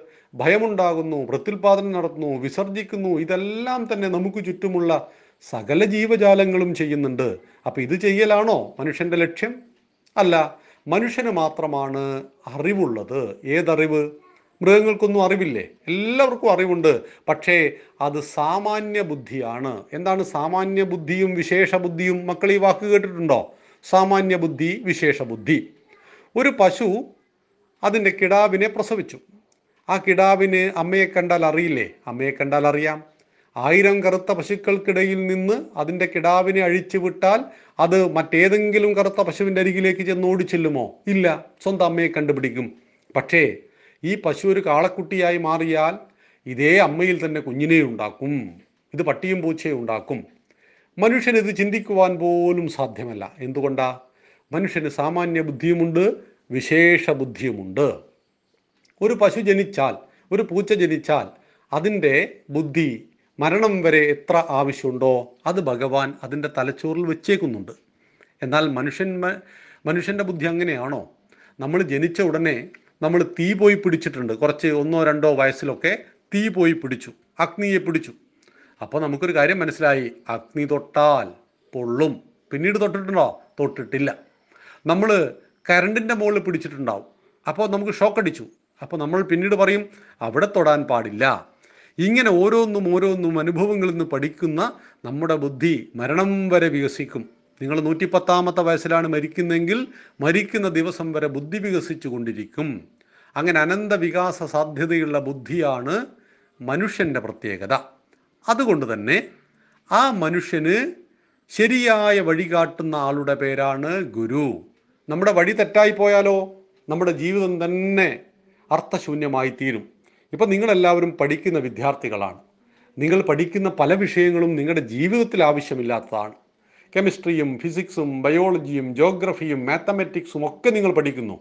പക്ഷേ ഇതിന്റെ കൂടെ തന്നെയാണ് നിങ്ങൾ രാമായണവും മഹാഭാരതവും കൃഷ്ണനെയും രാമനെക്കുറിച്ചൊക്കെ പഠിക്കേണ്ടത്. കാരണം എന്തുകൊണ്ടാണ് രാമനും കൃഷ്ണനുമെല്ലാം സഞ്ചരിച്ച വഴിയിലൂടെ സഞ്ചരിക്കുമ്പോൾ നമുക്ക് ജീവിതത്തിൽ ദുഃഖമുണ്ടാകുന്നില്ല. ജീവിതത്തിൽ ഐശ്വര്യമുണ്ടാകുന്നു. നമുക്ക് ജീവിതത്തിൽ വിജയമുണ്ടാകുന്നു. സുഖവും ദുഃഖവും ലാഭവും നഷ്ടവും ജയവും പരാജയവുമെല്ലാം നമ്മുടെ ജീവിതത്തിൽ മാറി മാറി വന്നാലും അതൊന്നും നമ്മളെ ബാധിക്കാത്ത നല്ല ഉറപ്പുള്ള തന്റെ ഇടമുള്ള മനുഷ്യന്മാരായി നമുക്ക് വളരാൻ കഴിയും. നല്ല മക്കളായിട്ട് വളരാൻ കഴിയും. ധീരതയോടെ. ചില ചില പ്രശ്നങ്ങൾ കേട്ട് വിവേകാനന്ദ സ്വാമികൾ പറഞ്ഞിട്ടില്ലേ എനിക്ക് ചുണക്കുട്ടികളെ ആവശ്യമുണ്ട്. ഏത് ചുണക്കുട്ടികൾ? നായ്ക്കുട്ടിയുടെ കുര കേട്ട് ഭയന്നു പോകുന്നവരെയല്ല. സിംഹത്തിന്റെ ഗർജനം കേട്ടാൽ പോലും പതറാത്തവരെ ഉരുക്കിന്റെ മാംസപേശികളുള്ളവരെ അങ്ങനെയുള്ള പത്ത് ചെറുപ്പക്കാരെ എനിക്ക് തരൂ എന്നാണ് വിവേകാനന്ദ സ്വാമികൾ പോലും പറഞ്ഞത്. അതുകൊണ്ട് നാം ധീരരായി വളരണം. അങ്ങനെ ധീരരായി വളരണമെങ്കിൽ നമുക്ക് ശരിയായ ഗുരു ആവശ്യമാണ്. അതുകൊണ്ട് ഗുരുവിനെ നാം ദേവനായി കരുതുന്നു ദൈവമായി കരുതുന്നു. മാതൃദേവോ ഭവ പിതൃദേവോ ഭവ. ആചാര്യദേവോ ഭവ. ആചാര്യൻ ഗുരു നമുക്ക് ദൈവമാണ്. മക്കൾ അധ്യാപകന്മാരോട് നമ്മൾ ഇന്ന് ഗുരുക്കന്മാർ എന്ന പദപ്രയോഗമല്ല നടന്ന അധ്യാപകന്മാരോട് വളരെ ആദരപൂർവം പെരുമാറണം. വളരെ കൂടി പെരുമാറണം. അധ്യാപകന്മാരെ വർഷത്തിൽ ഒരിക്കലെങ്കിലും ഗുരുപൂജ നടത്തി പൂജിക്കുവാൻ നമുക്ക് കഴിഞ്ഞാൽ ചിലപ്പോൾ മോശപ്പെട്ട അധ്യാപകന്മാരുണ്ടെങ്കിൽ അവരും മാറിക്കൊള്ളും. അവർ നല്ല അധ്യാപകന്മാരായി തീരും അതൊക്കെ നമ്മുടെ മണ്ണിന്റെ സംസ്കാരമാണ്. അധ്യാപകന്റെ അനുഗ്രഹം നമുക്ക് എപ്പോഴും ഉണ്ടാവണം. നമ്മുടെ ടീച്ചേഴ്സിന്റെ അനുഗ്രഹം നമുക്ക് എപ്പോഴും ഉണ്ടാവണം. അവരോട് ബഹുമാനപൂർവം ആദരപൂർവം മാത്രമേ സംസാരിക്കാൻ പാടുള്ളൂ. അവർ നിങ്ങൾക്ക് വിദ്യയെ നൽകുന്നവരാണ്. ഇപ്പം നമ്മൾ ജീവിക്കുന്ന ഒരു കാലഘട്ടത്തിൽ നൽകുന്ന വിദ്യകളൊക്കെ വ്യത്യസ്തമാകാം. എങ്കിൽ കൂടി അവർ വിദ്യയെ നൽകുന്നു എന്നതുകൊണ്ട് അവരെ ആദരിക്കണം ബഹുമാനിക്കണം. അവരെ ധിക്കരിക്കരുത്. അധ്യാപകന്റെ കയ്യിൽ നിന്നും അടിമേടിച്ച് വെക്കരുത്. എന്തുകൊണ്ടാ? നമ്മൾ തെറ്റ് ചെയ്യുമ്പോഴാണ് പറഞ്ഞ കാര്യങ്ങൾ അനുസരിക്കാതിരിക്കുമ്പോഴാണ് നമുക്ക് തല്ല് കിട്ടുന്നത്. അങ്ങനെ തല്ല് മേടിച്ച് വെക്കരുത്. അധ്യാപകൻ തല്ലിയാൽ തീർച്ചയായിട്ടും അധ്യാപകനോട് വെറുപ്പ് പിടിക്കാൻ പാടില്ല. ആർക്ക് വേണ്ടിയിട്ടാണ് തല്ലുന്നത്? അദ്ദേഹത്തിന്റെ വ്യക്തിപരമായ കാര്യത്തിനാണോ? നമ്മൾ നന്നാവാൻ വേണ്ടിയിട്ടാണ്. ആർക്ക് വേണ്ടിയിട്ടാണ് ഹോംവർക്ക് ചെയ്യുന്നത്? അദ്ദേഹത്തിന് വേണ്ടിയിട്ടാണോ? അല്ല നമുക്ക് വേണ്ടിയിട്ടാണ്. നമ്മുടെ അച്ഛനും അമ്മയും എല്ലാം നമ്മെ കഷ്ടപ്പെട്ട് ഒരുപാട് പൈസയൊക്കെ കൊടുത്ത് പഠിപ്പിക്കുന്നുണ്ടാവും. ആർക്ക് വേണ്ടിയിട്ടാ? അവർക്ക് വേണ്ടിയിട്ടൊന്നുമല്ല നമുക്ക് വേണ്ടിയിട്ടാണ് നമുക്ക് നല്ലൊരു ജോലി കിട്ടാൻ നല്ല സ്ഥിതിയിലെത്താൻ നല്ലൊരു കുടുംബജീവിതം നയിക്കാൻ നല്ല അറിവ് കിട്ടാൻ ആരും നമ്മളെ തോൽപ്പിക്കാതിരിക്കാൻ ആർക്കു മുന്നിലും കൈ നീട്ടാതിരിക്കാൻ നമുക്ക് നല്ല മക്കളായി വളരണമെങ്കിൽ നല്ല അധ്യാപകന്മാർ വേണം നല്ല മാതാപിതാക്കളും വേണം. നല്ല മാതാപിതാക്കൾ നമുക്കുണ്ട് നല്ല അധ്യാപകരുമുണ്ട്. എന്തെങ്കിലും ദോഷം അവർക്കുണ്ടെങ്കിൽ അവരെ കൂടി നമുക്ക് നന്നാക്കിയെടുക്കാം. സനാതനം ബാലപാഠശാലയുടെ ക്ലാസ്സിലൂടെ നിങ്ങൾ എല്ലാ ദിവസവും പങ്കെടുക്കുകയും അതിനൊപ്പം തന്നെ നല്ല നല്ല ബുക്കുകൾ വായിക്കുക. നല്ല നല്ല പുരാണ കഥകൾ വായിക്കുക ഐതിഹ്യമാലകൾ വായിക്കുക. അതുപോലെ പരമാവധി മക്കൾ സീരിയലൊന്നും കാണാതിരിക്കുക. അവിടെ കലഹം മാത്രമേ ഉള്ളൂ. നമ്മുടെ കുടുംബങ്ങളെല്ലാം കലഹിക്കുന്നവരാണ് എന്ന് പറഞ്ഞു വെക്കുന്നതാണ് സീരിയൽ നല്ല സിനിമകളെ കാണുക. തമാശയുള്ള സിനിമകൾ ധാരാളം കണ്ടോളൂ. നന്നായിട്ട് ചിരിക്കണം. നന്നായിട്ട് ചിരിക്കുമ്പോൾ മനസ്സ് നന്നായിട്ട് നിറയും. മനസ്സിന് ആനന്ദം അനുഭവപ്പെടും. അനാവശ്യമായി ദുഃഖിക്കരുത്. പരീക്ഷാ പേടി എങ്ങനെ നമുക്ക് മാറ്റിയെടുക്കാം? അതൊക്കെ വലിയ വിഷയങ്ങളായിട്ട് നമുക്ക് പിന്നാലെ വരുന്നുണ്ട്. ഇവിടെ നമുക്ക് ഇന്ന് ചിന്തിക്കേണ്ടത് ആചാര്യദേവോ ഭവ. അധ്യാപകൻ ഗുരു നമുക്ക് ദൈവമാണ് എന്നറിയുക. ആ കൂടി മുന്നോട്ട് പോവുക. എല്ലാ പ്രാർത്ഥനകളും മക്കൾക്ക് നേരുന്നു. നന്ദി നമസ്കാരം. വന്ദേ മാതരം. സനാതനം ബാലപാഠശാലയിലെ സ്നേഹനിധികളായ പ്രിയ മക്കൾക്ക് സാദര നമസ്കാരം. രാവിലെ ഉണർന്ന് ആരെയെല്ലാം സ്മരിക്കണമെന്ന് നാം പഠിച്ചു. മാതൃദേവോ ഭവ പിതൃദേവോ ഭവ ആചാര്യദേവോ ഭവ അതിഥി ദേവോ ഭവ രാഷ്ട്രദേവോ ഭവ. ഈ അഞ്ച് ഘടകങ്ങളും അമ്മയും അച്ഛനും ഗുരുവും അതിഥിയും രാഷ്ട്രവും ചേർന്നത് തന്നെയാണ് നമ്മൾ. നമ്മുടെ വ്യക്തിത്വം രൂപപ്പെടുന്നത് നമുക്ക് മനുഷ്യനായി ജീവിക്കുവാൻ കഴിയുന്നത് അമ്മ നമുക്ക് ജന്മം നൽകി അച്ഛൻ അതിന് കാരണക്കാരനായി ഗുരു നമുക്ക് അറിവ് നൽകി അതിഥിയെ ദേവനെ പോലെ നാം സ്വീകരിച്ചു രാഷ്ട്രം ഭാരതമാതാവ് നമ്മെ വളർത്തി. ഇവിടെ അടുത്ത നമ്മുടെ കടമ എന്താണ്? നാം ചെയ്യേണ്ട ആചാരം എന്താണ്? സാധാരണ ആളുകൾ ചോദിക്കാറുണ്ട് ഈ ഹിന്ദുക്കൾക്ക് ആചാര പദ്ധതികളൊന്നുമില്ലേ എന്ന്. നമ്മളെപ്പോലെ ആചാര പദ്ധതികളുള്ള മറ്റൊരു സമൂഹവും ഈ ഭൂമിയിൽ ഇല്ലെന്നറിയണം പക്ഷെ നമ്മളത് ചെയ്യുന്നില്ല അറിയുന്നില്ല എന്ന് മാത്രം. ഈ അഞ്ചു പേരെയും സ്മരിച്ചതിന് ശേഷം നമ്മൾ കണി കാണണം. എന്തിനെ കണി കാണണം? ആളുകൾ പറയും കുറുക്കനെ കണി കണ്ടാൽ നന്ന് ഇന്നേ മനുഷ്യനെ കണി കണ്ടാൽ നന്ന്. എന്നാൽ ഇതൊന്നും കണി കാണാനല്ല നമ്മളോട് നമ്മുടെ ആചാര്യന്മാർ പറഞ്ഞത്. രണ്ട് കൈകളും ചേർത്ത് പിടിച്ച് കൈവെള്ളയിലേക്ക് നോക്കുക. എന്നിട്ടൊരു മന്ത്രം ചൊല്ലുക. കരാഗ്രേ വസതേ ലക്ഷ്മി കരമധ്യേ സരസ്വതി കരമൂലേതു ഗോവിന്ദ പ്രഭാതേ കരദർശനം. കരാഗ്രേ വസന്തേ ലക്ഷ്മി കരമധ്യേ സരസ്വതി കരമൂലേതു ഗോവിന്ദ പ്രഭാതേ കരദർശനം. ആരെല്ലാമാണ് നമ്മുടെ കൈകളിൽ വസിക്കുന്നത്? കരാഗ്രേ വസന്തേ ലക്ഷ്മി. ലക്ഷ്മി വസിക്കുന്നു. കരത്തിന്റെ മധ്യത്തിൽ സരസ്വതി. കരമൂലേതു ഗോവിന്ദ. ശക്തി ഐശ്വര്യം വിദ്യ ധനം ഒക്കെ വസിക്കുന്നത് നമ്മുടെ കൈകളിലാണ്. അതുകൊണ്ട് ഭഗവാനെ ഇന്നത്തെ ദിവസം ഈ കൈകൾ നല്ലതു മാത്രം ചെയ്യണമേ എന്ന് പ്രാർത്ഥിക്കുകയാണ് ഒരു ഭാരതീയൻ ചെയ്യുന്നത്. ഈ കൈകൾ കൊണ്ടാണ് ഞാൻ പരീക്ഷ എഴുതുന്നത്. ഈ കൈകൾ കൊണ്ടാണ് ഞാൻ പുസ്തകം പിടിക്കുന്നത്. അത് വായിക്കുവാൻ വേണ്ടി പുസ്തകം ഉയർത്തുന്നത് ഈ കൈ കൊണ്ടാണ്. ഞാൻ ജോലി ചെയ്യുന്നത് ഈ കൈ കൊണ്ടാണ്. ഇതേ കൈകൾ കൊണ്ടാണ് ഞാൻ പോക്കറ്റ് അടിക്കുന്നത് ഇതേ കൈകൊണ്ടാണ് ഞാൻ ഒരാളെ തല്ലുന്നതും കൊല്ലുന്നതും. അതുകൊണ്ട് ഇന്നത്തെ ദിവസം ഈ കൈകൾ നല്ലതു മാത്രം ചെയ്യണമേ എന്ന് പ്രാർത്ഥിക്കുകയാണ്. ആ നന്മയുടെ സന്ദേശമാണ്. കരാഗ്രേ വസതേ ലക്ഷ്മി കരമദ്യേ സരസ്വതി കരമൂലേതു ഗോവിന്ദ പ്രഭാതേ കരദർശനം. പരിശ്രമിച്ചീടുകിൽ എന്തിനേയും വശത്തിലാക്കാൻ കഴിവുള്ള വണ്ണം ദീർഘമാം കരങ്ങളെ നൽകിയല്ലോ.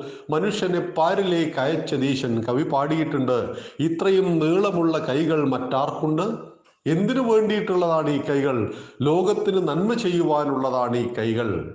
സത്യം എഴുതുവാനുള്ളതാണ് ഈ കൈകൾ. നല്ലത് പിടിച്ചു വായിക്കുവാനുള്ളതാണ് ഈ കൈകൾ. നല്ലത് ചെയ്യുവാനുള്ളതാണ് ഈ കൈകളെങ്കിൽ ഈ കൈകൾ എന്തെല്ലാം ദോഷം ചെയ്യുന്നു? അങ്ങനെ ചെയ്യാതിരിക്കുവാൻ ഈ കൈ നാം ഒരിക്കലും അശുദ്ധമാക്കാതിരിക്കുവാനാണ് പറയുന്നത്. ഇവിടെ ലക്ഷ്മിയും സരസ്വതിയും ഗോവിന്ദനും വസിക്കുന്നു എന്റെ കരങ്ങളിൽ. അതുകൊണ്ട് ഞാൻ കണി കാണുന്നത് കൈവള്ളയാണ്. അതിനുശേഷം നമ്മളോട് നമ്മുടെ ആചാര്യന്മാർ പറഞ്ഞു തരും ഭൂമി മാതാവിനെ തൊട്ട് വന്ദിക്കണം. ഇതെല്ലാം കൂടി ചെയ്യാൻ അരമിനിറ്റേ വേണ്ടുള്ളൂ കേട്ടോ. രാവിലെ എഴുന്നേറ്റ് കാമണിക്കൂർ സമയം അരമണിക്കൂർ സമയം പ്രാർത്ഥിക്കാനൊന്നും നമ്മളോട് പറഞ്ഞിട്ടില്ല.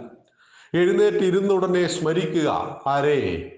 മാതൃദേവോ ഭവ പിതൃദേവോ ഭവ ആചാര്യദേവോ ഭവ അതിഥി ദേവോ ഭവ രാഷ്ട്രസേവോ രാഷ്ട്രദേവോ ഭവ. എത്ര സമയം വേണം? മാക്സിമം പോയാൽ ഒരു പതിനഞ്ച് സെക്കൻഡ്. അതിനുശേഷം കരാഗ്രേ വസതേ ലക്ഷ്മി കരമധ്യേ സരസ്വതി കരമൂലേതു ഗോവിന്ദ പ്രഭാതേ കരദർശനം ഒരു പത്ത് സെക്കൻഡ്. മനസ്സിലായല്ലോ? ഇനി നമ്മളോട് പറയും ഭൂമിയെ ചവിട്ടുന്നതിന് മുമ്പ് ഭൂമിയോട് മാപ്പ് പറയണം. കാരണം ഭൂമി നമുക്ക് അമ്മയാണ്. സമുദ്രവസനേ ദേവി പർവതസ്തനമണ്ഡലേ വിഷ്ണുപത്നി നമസ്തുഭ്യം പാദസ്പർശം ക്ഷമസ്വമേ. സമുദ്രവസനേ ദേവി സമുദ്രത്തെ വസ്ത്രങ്ങളാക്കിയവൾ. പർവത സ്തനമണ്ഡലേ പർവതങ്ങളെ സ്തനമായി ധരിച്ചവളെ. വിഷ്ണു പത്നി നമസ്തുഭ്യം. വിഷ്ണുവിന്റെ പത്നിയായ ഭൂമി ദേവി നിനക്കെന്റെ നമസ്കാരം. പാദസ്പർശം ക്ഷമസ്വമേ. ഭൂമിയിൽ ചവിട്ടാതെ എനിക്ക് ജീവിക്കുവാൻ സാധ്യമല്ല. അതുകൊണ്ട് അമ്മേ എന്റെ പാദസ്പർശത്തെ ക്ഷമിച്ചാലും എന്ന് രാവിലെ എഴുന്നേറ്റ് ഭൂമിയെ തൊട്ട് വന്ദിച്ചു മാപ്പ് പറയുന്നു നമ്മൾ. അപ്പൊ ആളുകൾ ചോദിക്കും പുരോഗമനവാദികൾ ചോദിക്കുന്നു മഞ്ഞും മലയും മരുഭൂമിയും നിറഞ്ഞ ജീവനില്ലാത്ത മണ്ണിനെ അമ്മയായി കാണുന്ന വിഡ്ഢികളല്ലേ ഹിന്ദുക്കൾ? ഭൂമിക്ക് ജീവനുണ്ടോ എന്നൊക്കെ ചോദിക്കുമ്പോൾ നാം പറഞ്ഞു കൊടുക്കണം ഞങ്ങൾക്ക് മാതാവെന്ന സങ്കല്പം വളരെ വളരെ വലുതാണ്. ഈ മാതാവെന്ന സങ്കല്പത്തിൽ നമ്മൾ പലതിനെയും അമ്മയായി കാണുന്നു. കാരണം ലോകത്തിൽ ഏറ്റവും കൂടുതൽ കുഞ്ഞുങ്ങളെ മക്കളെ സ്നേഹിക്കുന്നത് അമ്മയാണ് എന്നറിയുക. ജന്മം നൽകിയ അമ്മയെപ്പോലെ തന്നെ നാം അമ്മയായി കരുതുന്നത് മറ്റാരൊക്കെയാണ്? ഒന്ന് നമ്മൾ ഗോവിനെ അമ്മയായി കരുതുന്നു പശുവിനെ. അപ്പൊ ആളുകൾ നമ്മളോട് ചോദിക്കാറുണ്ട് പശു അമ്മയാണെങ്കിൽ കാള നിങ്ങളുടെ മൂരി നിങ്ങളുടെ അച്ഛനാണോ? എന്നൊക്കെ ചോദിച്ചിട്ടുണ്ട്. അപ്പൊ മക്കളെ ചിദാനന്ദപുരി സ്വാമികൾ എന്താ പറഞ്ഞെന്നറിയോ? മൂരിക്ക് കുട്ടികൾ ഉണ്ടാവില്ലെന്നറിയാത്ത മൂരിയായി പോയല്ലടോ താനെന്ന്. കണ്ണൂരിൽ നിന്ന് ഒരാൾ ചോദിച്ചതാ സ്വാമിജിയോട്. സ്വാമിജി ഈ ഹിന്ദുക്കളുടെ അമ്മ പശുവാണ് എന്ന് പറയുന്നത് കേട്ടിട്ടുണ്ടല്ലോ. എങ്കിൽ അച്ഛൻ മൂരിയാണോ എന്ന് ചോദിച്ചു. അപ്പൊ പറഞ്ഞു മൂരിക്ക് കുട്ടി ഉണ്ടാവില്ലല്ലോ കാളയാണോ ഹിന്ദുവിന്റെ അച്ഛൻ എന്ന് ചോദിച്ചപ്പോൾ പറഞ്ഞു കാളയാണ് ഹിന്ദുവിന്റെ അച്ഛൻ. പരമേശ്വരന്റെ വാഹനമാണ് കാള. പരമേശ്വരൻ ധർമ്മത്തിന്റെ പ്രതീകമാണ്. കാളയുടെ നാല് കാലുകൾ ചതുർവിധ പുരുഷാർത്ഥങ്ങളാണ്. ധർമ്മം അർത്ഥം കാമം മോക്ഷം. അതുകൊണ്ട് ധർമ്മവാഹകനായ കാളയാണ് ഞങ്ങളുടെ അച്ഛൻ എന്ന് പറഞ്ഞാൽ എന്താ കുഴപ്പം? ഇവിടെ ധർമ്മമാണ് ഹിന്ദുവിന്റെ അച്ഛൻ. എന്തുകൊണ്ടാണ് ഗോ നമുക്ക് അമ്മയായത് നമ്മൾ അമ്മയുടെ വയറ്റിൽ നിന്നും പുറത്തേക്ക് വന്നപ്പോൾ ആദ്യം കുടിച്ചത് അമ്മയുടെ മുലപ്പാല. ഈ മുലപ്പാലാണ് ആറ് മാസം നമ്മൾ കുടിക്കേണ്ടത്. മറ്റൊന്നും കുടിക്കേണ്ട ആവശ്യമില്ല. സകല പ്രതിരോധ ശേഷികളും അമ്മയുടെ മുലപ്പാലിലുണ്ട്. പക്ഷേ അമ്മ നല്ല ഭക്ഷണം കഴിക്കണം. അമ്മയുടെ മനസ്സ് ശാന്തവും സുന്ദരവുമായിരിക്കണം. അമ്മയ്ക്ക് ദേഷ്യമുണ്ടാകരുത്. കാരണം അമ്മ കുഞ്ഞിനെ മുലയൂട്ടുമ്പോൾ അമ്മയുടെ മനസ്സാണ് അമ്മയുടെ മുലപ്പാൽ എന്നറിയണം. ആറ് മാസത്തിനു ശേഷം അമ്മയുടെ മുലപ്പാലിനൊപ്പം നിങ്ങളും ഞാനും ഈ ലോകത്തിലെ മുഴുവൻ കുട്ടികളും കുടിച്ചു വളർന്നൊരു പാലുണ്ട്. അത് പശുവിന്റെ പാലാണ്. നാലു വയസ്സിന് ചുവട്ടിലുള്ള കുട്ടികളുടെ വയറ്റിൽ ദഹിക്കുന്ന ലോകത്തിലെ ഏക പാൽ പശുവിന്റെ പാലാണ്. ചില ആളുകൾ നമ്മളോട് വാദിക്കാൻ വരുമ്പോൾ പറയും എന്റെ കുഞ്ഞിന് ഞാൻ ആട്ടിന്റെ പാലാണ് കൊടുത്തത് എന്ന് പറയും. ആട്ടിന്റെ പാൽ കൊടുക്കണം. ഏത് കുട്ടിക്ക്? ഗ്രഹണി എന്ന അസുഖമുള്ള കുട്ടിക്ക്. അല്ലാത്ത കുട്ടിയുടെ വയറ്റിൽ ഒരിക്കലും ആട്ടിന്റെ പാൽ നിൽക്കില്ല. പശുവിന്റെ പാലിൽ നിന്ന് മാത്രമേ മോരും തൈരും നെയ്യും വെണ്ണയുമെല്ലാം ഉണ്ടാക്കുവാൻ സാധ്യമാവൂ. പന്നിക്ക് പാലുണ്ട് കഴുതക്ക് പാലുണ്ട് ആടിന് പാലുണ്ട്. ഈ പാലുകളൊന്നും നമ്മൾ ദൈനംദിന ജീവിതത്തിൽ ഉപയോഗിക്കുന്നതല്ല. എല്ലാം നല്ല പാലുകൾ തന്നെയാണ്. പക്ഷേ ഗോ പശു എന്ന് പറയുമ്പോൾ അമ്മയുടെ മുലപ്പാലിനൊപ്പം നമ്മൾ കുടിച്ചു വളർന്നത് ഈ സാധു മൃഗത്തിന്റെ പാലായതുകൊണ്ട് നമ്മുടെ ആചാര്യന്മാർ നമ്മളോട് പറഞ്ഞു അതിനെ കൊല്ലരുതേ അമ്മയെ കൊല്ലരുതേ അതിനെ സംരക്ഷിക്കൂ അത് ഗോമാതാവാണ് പ്രിയ മക്കളെ നമ്മുടെ നാട് വളരെയേറെ ചർച്ച ചെയ്യുന്നൊരു വിഷയമാണ് ഇഷ്ടഭക്ഷണം കഴിച്ചതിന്റെ പേരിൽ ആളുകളെ തല്ലിക്കൊല്ലുന്നു. എന്താണ് ഇഷ്ടഭക്ഷണം? കോഴി ഇറച്ചി കഴിച്ചത് കൊണ്ട് ആരെങ്കിലും തല്ലിക്കൊന്നിട്ടുണ്ടോ? ഇല്ല. ആടിന്റെ ബിരിയാണി കഴിച്ചത് കൊണ്ട് തല്ലിക്കൊന്നിട്ടുണ്ടോ? ഇല്ല. പക്ഷേ പശുവിനെ കൊന്നാൽ ഞങ്ങൾക്ക് വയറു നിറയുള്ളൂ. പശുവിന്റെ ഇറച്ചി കഴിക്കണമെന്നത് ഞങ്ങളുടെ വാശിയാണ് എന്ന് പറയുമ്പോൾ വികാരത്തിനടിമപ്പെടുന്ന ചില ഹിന്ദുക്കൾ തല്ലുണ്ടാക്കുന്നു. ആ തല്ലിൽ ചില ആളുകൾ മരിച്ചു പോകുന്നു. ഇവിടെ എന്താ പരിഹാരം? മഹാത്മാഗാന്ധിയെ നമുക്ക് എല്ലാവർക്കും ഇഷ്ടമാണല്ലോ. മഹാത്മാഗാന്ധി ഒരിക്കൽ പറയുകയുണ്ടായി രാഷ്ട്രത്തിന് സ്വാതന്ത്ര്യം കിട്ടിയില്ലെങ്കിൽ പോലും പ്രശ്നമില്ല. സമ്പൂർണ ഗോവധ നിരോധനം നടപ്പിലാക്കണം. പശുവിനെ ആരും കൊല്ലരുത്. ഒരു ഇസ്ലാം മത വിശ്വാസി പന്നിയിറച്ചി ഭക്ഷിക്കില്ല. എന്തുകൊണ്ടാണ്? അവരെ സംബന്ധിച്ച് പന്നിയിറച്ചി കഴിക്കുന്നത് നിത്യ നരകത്തിന് കാരണമാണ്. ഇതുപോലെ ഏഴ് തലമുറകൾ നീണ്ടു നിൽക്കുന്ന പാപം ലഭിക്കും ഗോവിന്റെ മാംസം കഴിച്ചാൽ. മക്കളോട് ആരോടും മത്സ്യമാംസങ്ങൾ കഴിക്കണ്ട എന്നൊന്നും ഞാൻ പറയില്ല. നമുക്ക് ഓരോരുത്തർക്കും ഓരോ ഭക്ഷണ രീതികളുണ്ട്. പക്ഷേ ഈ മാംസമൊക്കെ കഴിക്കുമ്പോൾ വളരെയേറെ ശ്രദ്ധിക്കണം.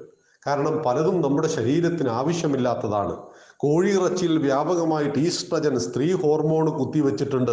അതൊക്കെ വലിയ അപകടം ചെയ്യും. അതൊക്കെ നമുക്ക് മറ്റൊരു അവസരത്തിൽ ചർച്ച ചെയ്യാം. പക്ഷെ ഒരു കാരണവശാലും പശുവിന്റെ മാംസം കഴിക്കരുത്. പശുവിന്റെ മാംസം കഴിക്കുന്നവന് ഏഴ് തലമുറകൾ നീണ്ടു നിൽക്കുന്ന പാപം കിട്ടും. ഏഴ് ജന്മങ്ങളിലെ പാപം കിട്ടുമെന്ന് നമ്മൾ വിശ്വസിക്കുന്നു. അതുകൊണ്ട് ഗോ നമുക്ക് അമ്മയാണ്. പിന്നെ ആരാണ് അമ്മ വെള്ളമില്ലാത്തൊരു ലോകത്തെക്കുറിച്ച് ചിന്തിക്കുവാൻ മക്കൾക്ക് സാധ്യമാണോ? ഒരു ദിവസം കുടിക്കാൻ വെള്ളം കിട്ടിയില്ല. എന്തു സംഭവിക്കും? ചിലപ്പോൾ രണ്ട് ദിവസം കഴിഞ്ഞാൽ നമ്മളെല്ലാം മരിച്ചു പോകും. നമുക്ക് ആദ്യം വേണ്ടത് ശ്വാസമാണ് ഓക്സിജൻ വേണം. രണ്ടാമത് വെള്ളം വേണം. അതുകൊണ്ട് വെള്ളം കിട്ടുന്ന സകല സ്രോതസ്സുകളെയും ഹിന്ദുക്കൾ അമ്മയായി കണ്ടു. കടലിനെ കടലമ്മ എന്ന് വിളിച്ചു ഗംഗയെ ഗംഗാ മാതാവ് എന്ന് വിളിച്ചു. വെള്ളത്തെ അശുദ്ധമാക്കരുത് പുഴകളെ അശുദ്ധമാക്കരുത് കിണറിനെ മലിനമാക്കരുത്. അതുകൊണ്ട് മക്കൾ ഒരു കാര്യം ശ്രദ്ധിക്കണം. ജലസ്രോതസ്സുകളെ മലിനമാക്കരുത്. പ്ലാസ്റ്റിക്കുകൾ വലിച്ചെറിയരുത്. പുഴയിൽ മൂത്രമൊഴിച്ചപ്പോൾ നമ്മുടെ മുത്തശ്ശിമാർ തല്ലിയിരുന്നു നമ്മളെയെല്ലാം. അഞ്ചു വയസ്സുള്ള ഒരു കുട്ടി ഒരു പുഴയിൽ മൂത്രമൊഴിച്ചാൽ പുഴയിൽ സുനാമി തിരമാല ഉണ്ടാകുമോ? ഉണ്ടാവുകയൊന്നും ചെയ്യില്ല. പക്ഷേ പുഴ മൂത്രമൊഴിക്കുവാനുള്ളതല്ല. പുഴയെ മലിനമാക്കരുത്. അതുകൊണ്ട് വെള്ളത്തെ ശുദ്ധമായി സൂക്ഷിക്കേണ്ടത് മക്കളുടെ കടമയാണ്. ഗോവിനെ രക്ഷിക്കേണ്ടത് മക്കളുടെ കടമയാണ്. ഗോമാംസം സ്വയം ഭക്ഷിക്കരുത്. വീട്ടിലും ഭക്ഷിക്കാൻ ആരെയും അനുവദിക്കാത്ത രീതിയിൽ സ്നേഹപൂർവം പറയണം. വാശി പിടിക്കരുത്. സ്നേഹപൂർവം പറയണം.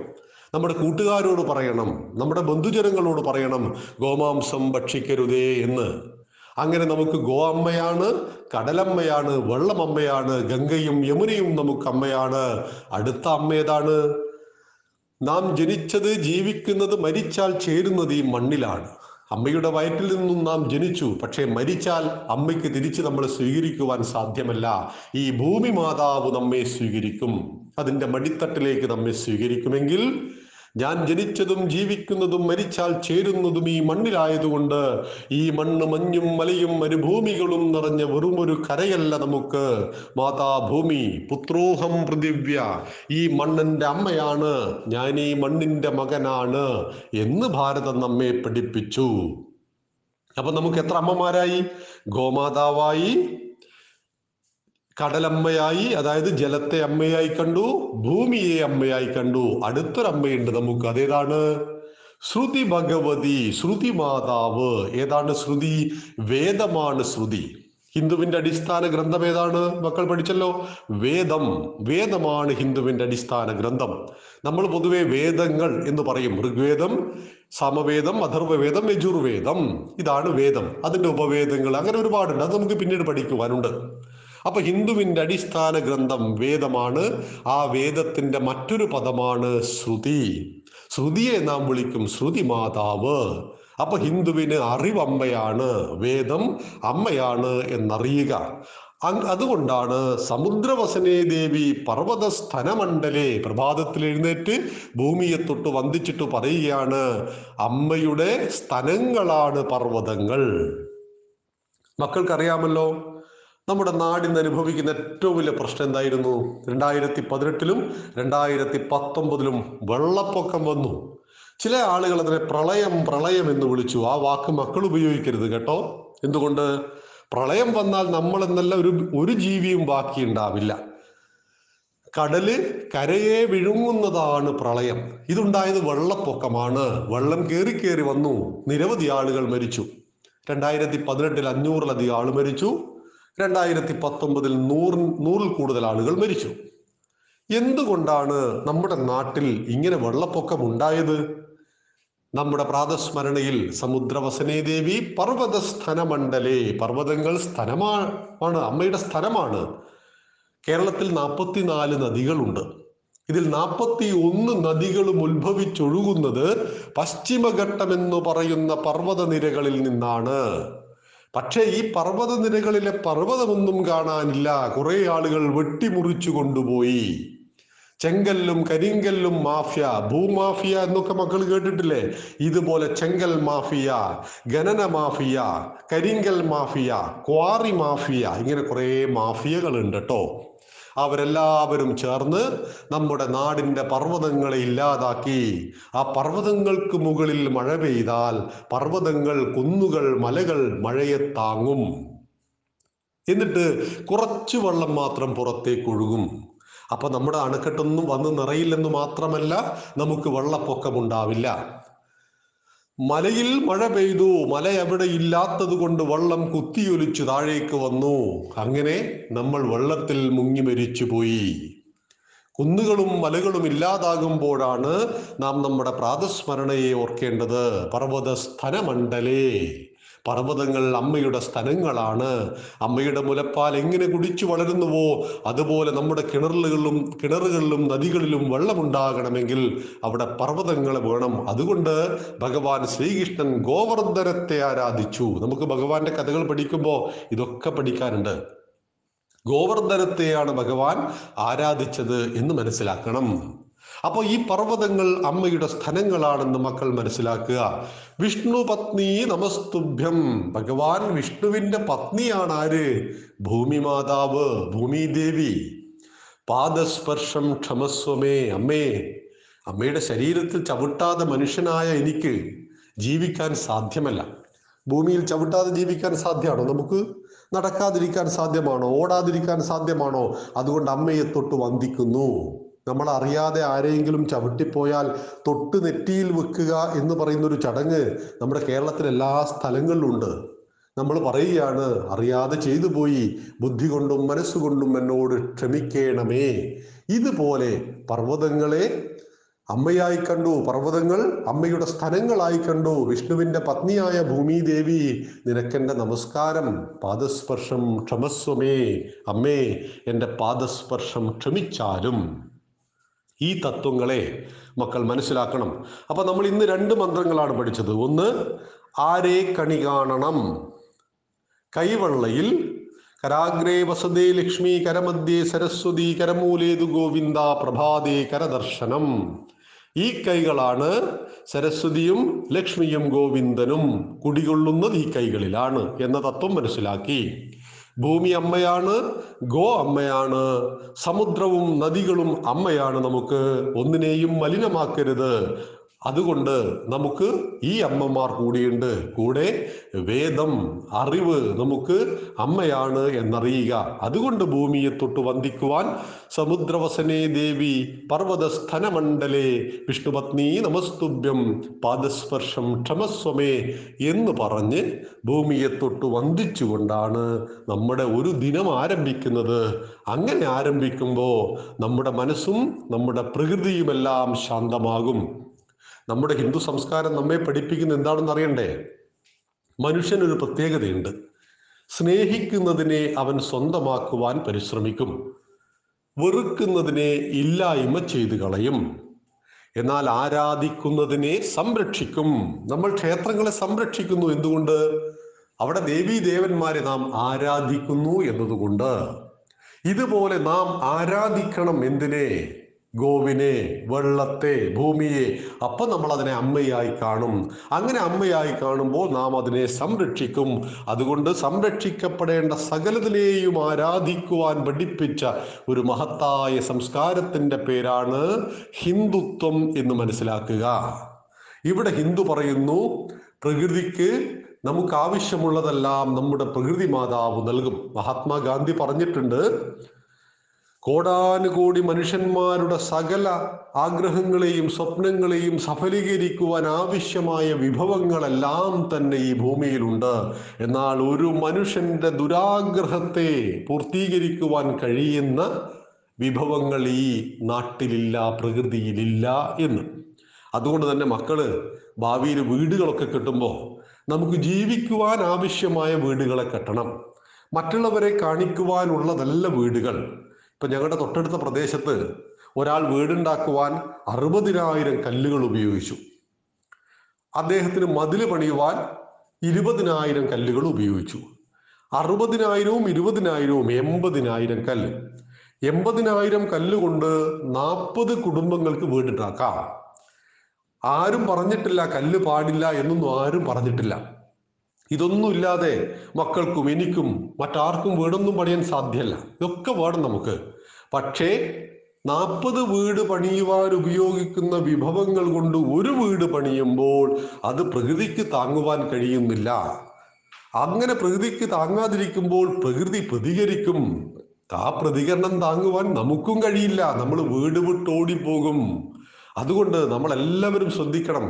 ഭരിക്കുന്ന ആളുടെ കടമയല്ലിത്. നമ്മുടെ പർവതങ്ങൾ അവിടെ ഉണ്ടാവണം. നമ്മുടെ നദികൾ അങ്ങനെ തന്നെ ഒഴുകണം. ഒരിക്കലും പച്ചപ്പ് നശിപ്പിക്കരുത്. എന്തുകൊണ്ട്? ആ തത്വത്തെക്കുറിച്ച് നമുക്ക് അടുത്ത ആഴ്ചത്തെ ക്ലാസ്സിൽ വലുതായി പഠിക്കണം. ഒരുപാട് സമയം പഠിക്കണം. കാരണം പച്ചപ്പില്ലെങ്കിൽ നിങ്ങളും ഞാനുമില്ല. അവിടെ ഹിന്ദുവിന്റെ കാഴ്ചപ്പാട് എന്താണ് എന്നത് നമുക്ക് പഠിക്കുക. ഈ രണ്ട് ശ്ലോകങ്ങളെ ഇന്ന് പഠിച്ച് ജീവിതത്തിൽ പകർത്തുക. എല്ലാവർക്കും ശുഭദിനം. നന്ദി. നമസ്കാരം. വന്ദേ മാതരം. സനാതനം ബാലപാഠശാലയിലെ പ്രിയ മക്കൾക്ക് സാദര നമസ്കാരം. നമ്മൾ കുറച്ചാഴ്ചയായിട്ട് പ്രാതസ്മരണ മുതൽ ദൈനംദിന ജീവിതത്തിൽ നമ്മൾ അനുഷ്ഠിക്കേണ്ട കർമ്മങ്ങളെക്കുറിച്ച് ചെറുതായി പഠിച്ചു വരികയാണ്. അമ്മയെയും അച്ഛനെയും ഗുരുവിനെയും അതിഥിയെയും രാഷ്ട്രത്തെയും സ്മരിക്കുക. തുടർന്ന് കൈവെള്ളയിലേക്ക് നോക്കി. കരാഗ്രേ വസതേ ലക്ഷ്മി കരമധ്യേ സരസ്വതി കരമൂലേതു ഗോവിന്ദ പ്രഭാതേ കരദർശനം. ഈ കൈകളിൽ സരസ്വതിയും ലക്ഷ്മിയും ഗോവിന്ദനും വസിക്കുന്നു.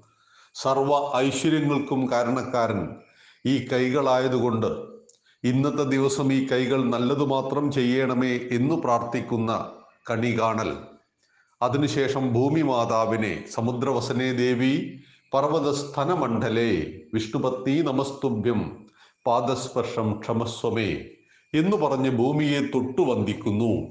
ഈ മണ്ണ് എന്റെ അമ്മയാണ്. ഈ മണ്ണിലാണ് ഞാൻ ജനിച്ചത് ഞാൻ ജീവിക്കുന്നത് മരിച്ചാൽ ചേരുന്നത് ഈ മണ്ണിലായതുകൊണ്ട് ഈ മണ്ണ് മഞ്ഞും മലയും മരുഭൂമിയും നിറഞ്ഞ ഒരു കരയൽ എനിക്ക് മാതാഭൂമി പുത്രോഹം പൃഥിവ്യ. ഞാൻ ഈ മണ്ണിന്റെ പുത്രനാണ്. ഈ മണ്ണ് എന്റെ അമ്മയാണ് എന്ന ഭാവം നമുക്കുണ്ടാവണം. ഇങ്ങനെ പ്രഭാതത്തിൽ ഉണർന്നു കഴിഞ്ഞാൽ ഏതാനും മിനിറ്റുകൾ ഒരു മിനിറ്റിനടുത്ത് ഇതെല്ലാം കൂടി വരുന്നുള്ളൂ.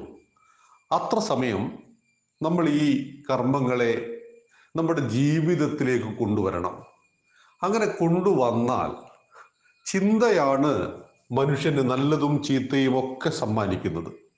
ഇപ്പൊ മക്കൾ കൂട്ടുകാരോട് വെറുപ്പ് പിടിച്ചു എന്ന് കൂട്ടുക. നമ്മൾ വെറുപ്പ് പിടിക്കുമ്പോൾ അതിന്റെ ദോഷം ആർക്കാനുണ്ടാവുക നമുക്കാനുണ്ടാവുക അതുകൊണ്ടാണ് ഭഗവാൻ ഭഗവത്ഗീതയിൽ പറയുന്നത് ക്രോധാൽ ഭവതി സമ്മോഹ. ക്രോധത്തിൽ നിന്ന് നല്ല വെറുപ്പ് പിടിച്ചു കഴിഞ്ഞാൽ സമ്മോഹം അറിവില്ലായ്മ ഉണ്ടാവും. ഇങ്ങനെ പരിസരബോധം നഷ്ടപ്പെട്ടു പോവും. ആരോടാണ് ഞാൻ സംസാരിക്കുന്നത്? ഇതെന്റെ അച്ഛനോട് പറയാൻ പാടുണ്ടോ? ഇത് അമ്മയോട് പറയാൻ പാടുള്ള വാക്കുകളാണോ? എന്നൊക്കെ നമ്മളോട് മറന്നു പോവും. ക്രോധാൽ ഭവതി സമ്മോഹ. സമ്മോഹാൽ സ്മൃതി വിഭ്രമ. അറിവില്ലായ്മയിൽ നിന്ന് സ്മൃതി വിഭ്രമം സകലതും മറന്നു പോകുന്നു. ഓർമ്മ നശിച്ചു പോകുന്നു. അവിടെ ഓർമ്മ നശിച്ചു പോയാൽ എന്തു സംഭവിക്കും? നമുക്ക് പരിസര ബോധം നഷ്ടപ്പെട്ടു പോവും. ഈ പറയുന്ന ഞാൻ പറയുന്ന വാക്കുകൾ മറ്റുള്ളവരെ എങ്ങനെ വേദനിപ്പിക്കുന്നു എന്ന ചിന്ത നഷ്ടപ്പെട്ടു പോവും. ഇതെനിക്ക് ചേർന്നതാണോ? ഞാൻ ഇന്നേ ആളുടെ മകനല്ലേ മകളല്ലേ? ഞാൻ ഇങ്ങനെയൊക്കെ പറയാൻ പാടുണ്ടോ? ഇതൊക്കെ നമ്മളോട് പോവും. സ്മൃതിഭ്രംശാൽ ബുദ്ധിനാശോ. ഓർമ്മക്കുറവിൽ നിന്ന് ബുദ്ധിനാശം സംഭവിക്കുന്നു. ബുദ്ധിനാശാൽ പ്രണശ്യതി. ബുദ്ധിനാശം സംഭവിച്ചവൻ പ്രണശ്യതി ജീവിച്ചിരിക്കുന്നില്ല. അല്ലെങ്കിൽ അവനെ കൊണ്ട് സമൂഹത്തിന് യാതൊരു പ്രയോജനവുമില്ല. നമ്മൾ അറിയാ ഇപ്പൊ ചില ആളുകളെ കാണാറില്ലേ? നമ്മൾ പറയും അവരെ കൊണ്ട് അദ്ദേഹത്തിന്റെ ബുദ്ധി പ്രവർത്തിക്കുന്നില്ല. മന്ദബുദ്ധിയാണ്. ശരിയാണ്. അത് നിർഭാഗ്യകരമായിട്ട് ജനിക്കുന്ന കുട്ടികളുണ്ട്.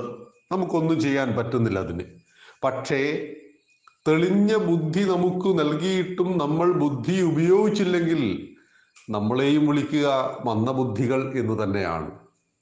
അതുകൊണ്ട് തന്നെ നമ്മുടെ ചിന്തകളാണ് നമുക്ക് എല്ലാ നന്മകളെയും സമ്മാനിക്കുന്നത് എന്നറിയുക. അപ്പം പ്രഭാതത്തിൽ എഴുന്നേറ്റ് ഇത്തരം മഹത്തരമായ കാര്യങ്ങൾ ചെയ്യുമ്പോൾ നമ്മുടെ ചിന്തകൾ ശുദ്ധമായി തീരുന്നു ശുദ്ധമായി തീരുന്ന ചിന്തകളിലേക്കാണ് വലിയ വലിയ കാര്യങ്ങൾ വന്നു ചേരുന്നത്. ഇപ്പൊ ഈശ്വരന് ആരോടും പക്ഷഭേദമില്ല. പണ്ഡിതനെന്നോ പാമരനെന്നോ ആരെയും സൃഷ്ടിച്ചിട്ടില്ല. സമ്പന്നനായിട്ടും ദരിദ്രനായിട്ടും ആരെയും സൃഷ്ടിക്കുന്നില്ല. എല്ലാം ഭഗവാന് തുല്യ നീതിയാണ് എല്ലാവരോടും. ഇപ്പൊ സൂര്യപ്രകാശത്തിന് ആരോടും പക്ഷഭേദമില്ല. അത് മണ്ണിലും മരത്തിലും കണ്ണാടിയിലും മലത്തിലും എല്ലാം തുല്യമായി പതിക്കും. എന്നാൽ കണ്ണാടിയിൽ പതിച്ച സൂര്യപ്രകാശം ഇരട്ടിയായി തിരിച്ചടിക്കും പ്രതിഫലിക്കും. ഇതുപോലെയാണ് ഈശ്വരന്റെ ചൈതന്യം. ഇത് ചില ആളുകളിലേക്ക് ഈശ്വരന്റെ കടാക്ഷമെത്തുമ്പോൾ അത് ഇരട്ടിയായി പ്രതിഫലിക്കും. അങ്ങനെ പ്രതിഫലിക്കുന്നവരെയാണ് ലോകം മഹാത്മാക്കൾ എന്ന് വിളിക്കുന്നത്. ഒരു വിവേകാനന്ദനിലേക്ക് ഈശ്വരന്റെ ചൈതന്യം വന്നപ്പോ അത് സമസ്ത ലോകത്തിനും വെളിച്ചമായി തീർന്നു. രാമന്റെ കൃഷ്ണന്റെ ജീവിതത്തിൽ നമുക്കത് കാണാം. ശ്രീനാരായണ ഗുരുദേവന്റെ ജീവിതത്തിൽ നമുക്ക് കാണാം. മാതാ അമൃതാനന്ദമയി അമ്മയുടെ ജീവിതത്തിൽ നമുക്കിത് കാണാം. ഇപ്പൊ നമ്മുടെ മാതാ അമൃതാനന്ദമയി ദേവി എത്രാം ക്ലാസ് വരെ പഠിച്ചിട്ടുണ്ട്? മൂന്നാം ക്ലാസ് വരെ പഠിച്ചിട്ടുള്ളൂ. അമ്മയ്ക്കിപ്പോ അറുപത്തി അഞ്ച് വയസ്സ് കഴിഞ്ഞു.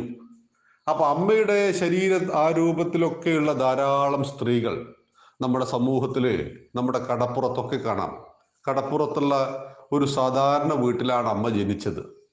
പക്ഷെ ഇന്ന് ലോകത്തിലെ നൂറ്റി അമ്പതിൽ പരം രാജ്യങ്ങളിൽ നിന്ന് ശാസ്ത്രകാരന്മാര് ഡോക്ടേഴ്സ് എഞ്ചിനീയേഴ്സ് ഒക്കെ വന്ന് അമൃതാനന്ദമയി അമ്മയുടെ കാൽക്കീഴിൽ വീഴുന്നു. അമ്മയെ അവർ കെട്ടിപ്പിടിച്ച് അവർ പൊട്ടിപ്പൊട്ടി കരയുന്നു എന്താണ് അമ്മയുടെ സവിശേഷത? അമ്മയെ അമ്മയിൽ ഈശ്വര ചൈതന്യം പ്രവേശിച്ചപ്പോൾ ആ ഈശ്വര ചൈതന്യത്തെ അമ്മ തീർച്ചയായിട്ടും ഉപയോഗിച്ചു. ആ ഈശ്വര ചൈതന്യത്തെ സമസ്ത ലോകത്തിനും തിരിച്ചു കൊടുത്തു. അങ്ങനെ ലോകം മുഴുവൻ അമ്മയെ അമ്മയുടെ കാൽക്കീഴിൽ വന്ന് വീഴുന്നത് മക്കൾ കാണുന്നില്ലേ? ഇതുപോലെയാണ് ഭഗവാൻ നമുക്ക് എല്ലാ കാര്യങ്ങളും നൽകിയിട്ടുണ്ട്. പക്ഷെ നമ്മളത് ഉപയോഗിക്കണം. മനുഷ്യരും മൃഗവും തമ്മിലുള്ള വ്യത്യാസം എന്താണ്? ഇന്ന് നമുക്ക് അതാണ് പഠിക്കേണ്ടത്. അനേക ജീവജാലങ്ങൾ നമുക്ക് ചുറ്റുമുണ്ട്. മക്കൾ നിരീക്ഷിക്കണം. പഴുതാര പാമ്പ് കീരി ചെറിപ്പുഴു കുയ്യാന അങ്ങനെ പല പല ജീവജാലങ്ങളും എൺപത്തിനാല് ദശലക്ഷം തരം ജീവിവർഗങ്ങളുണ്ട് എന്ന് ശാസ്ത്രലോകം പറയുന്നു. ആ കണക്കൊന്നും കൃത്യമല്ല. എങ്കിൽ കൂടി അത്രയും ജീവിവർഗങ്ങളുണ്ട് ഈ ജീവിവർഗങ്ങളിൽ ഏറ്റവും ശ്രേഷ്ഠമായ ജന്മമാണ് മനുഷ്യന്റെ ജന്മം. എന്തുകൊണ്ടാണ് മനുഷ്യജന്മം ശ്രേഷ്ഠമാണ് എന്ന് പറയുന്നത്? നമുക്ക് സാമാന്യ ബുദ്ധിയുമുണ്ട് വിശേഷ ബുദ്ധിയുമുണ്ട് ഒരു പശു ഒരു കിടാവിനെ പ്രസവിച്ചു. നമ്മൾ അപ്പം തന്നെ കൊണ്ടുപോയിട്ട് ഒരു കുളത്തിലിട്ടു. അത് നീന്തിപ്പോരുമോ ഇല്ലയോ? അത് നീന്തിപ്പോരും ജനിച്ച് മരിക്കുന്നത് വരെ എന്തൊക്കെ വേണമോ അതൊക്കെ തലച്ചോറിൽ ഇൻസ്റ്റാൾ ചെയ്ത് വെച്ചിട്ടാണ് ഭഗവാൻ ഒരു പശുവിനെ പട്ടിയെ പൂച്ചയെ ഒക്കെ സൃഷ്ടിക്കുന്നത്.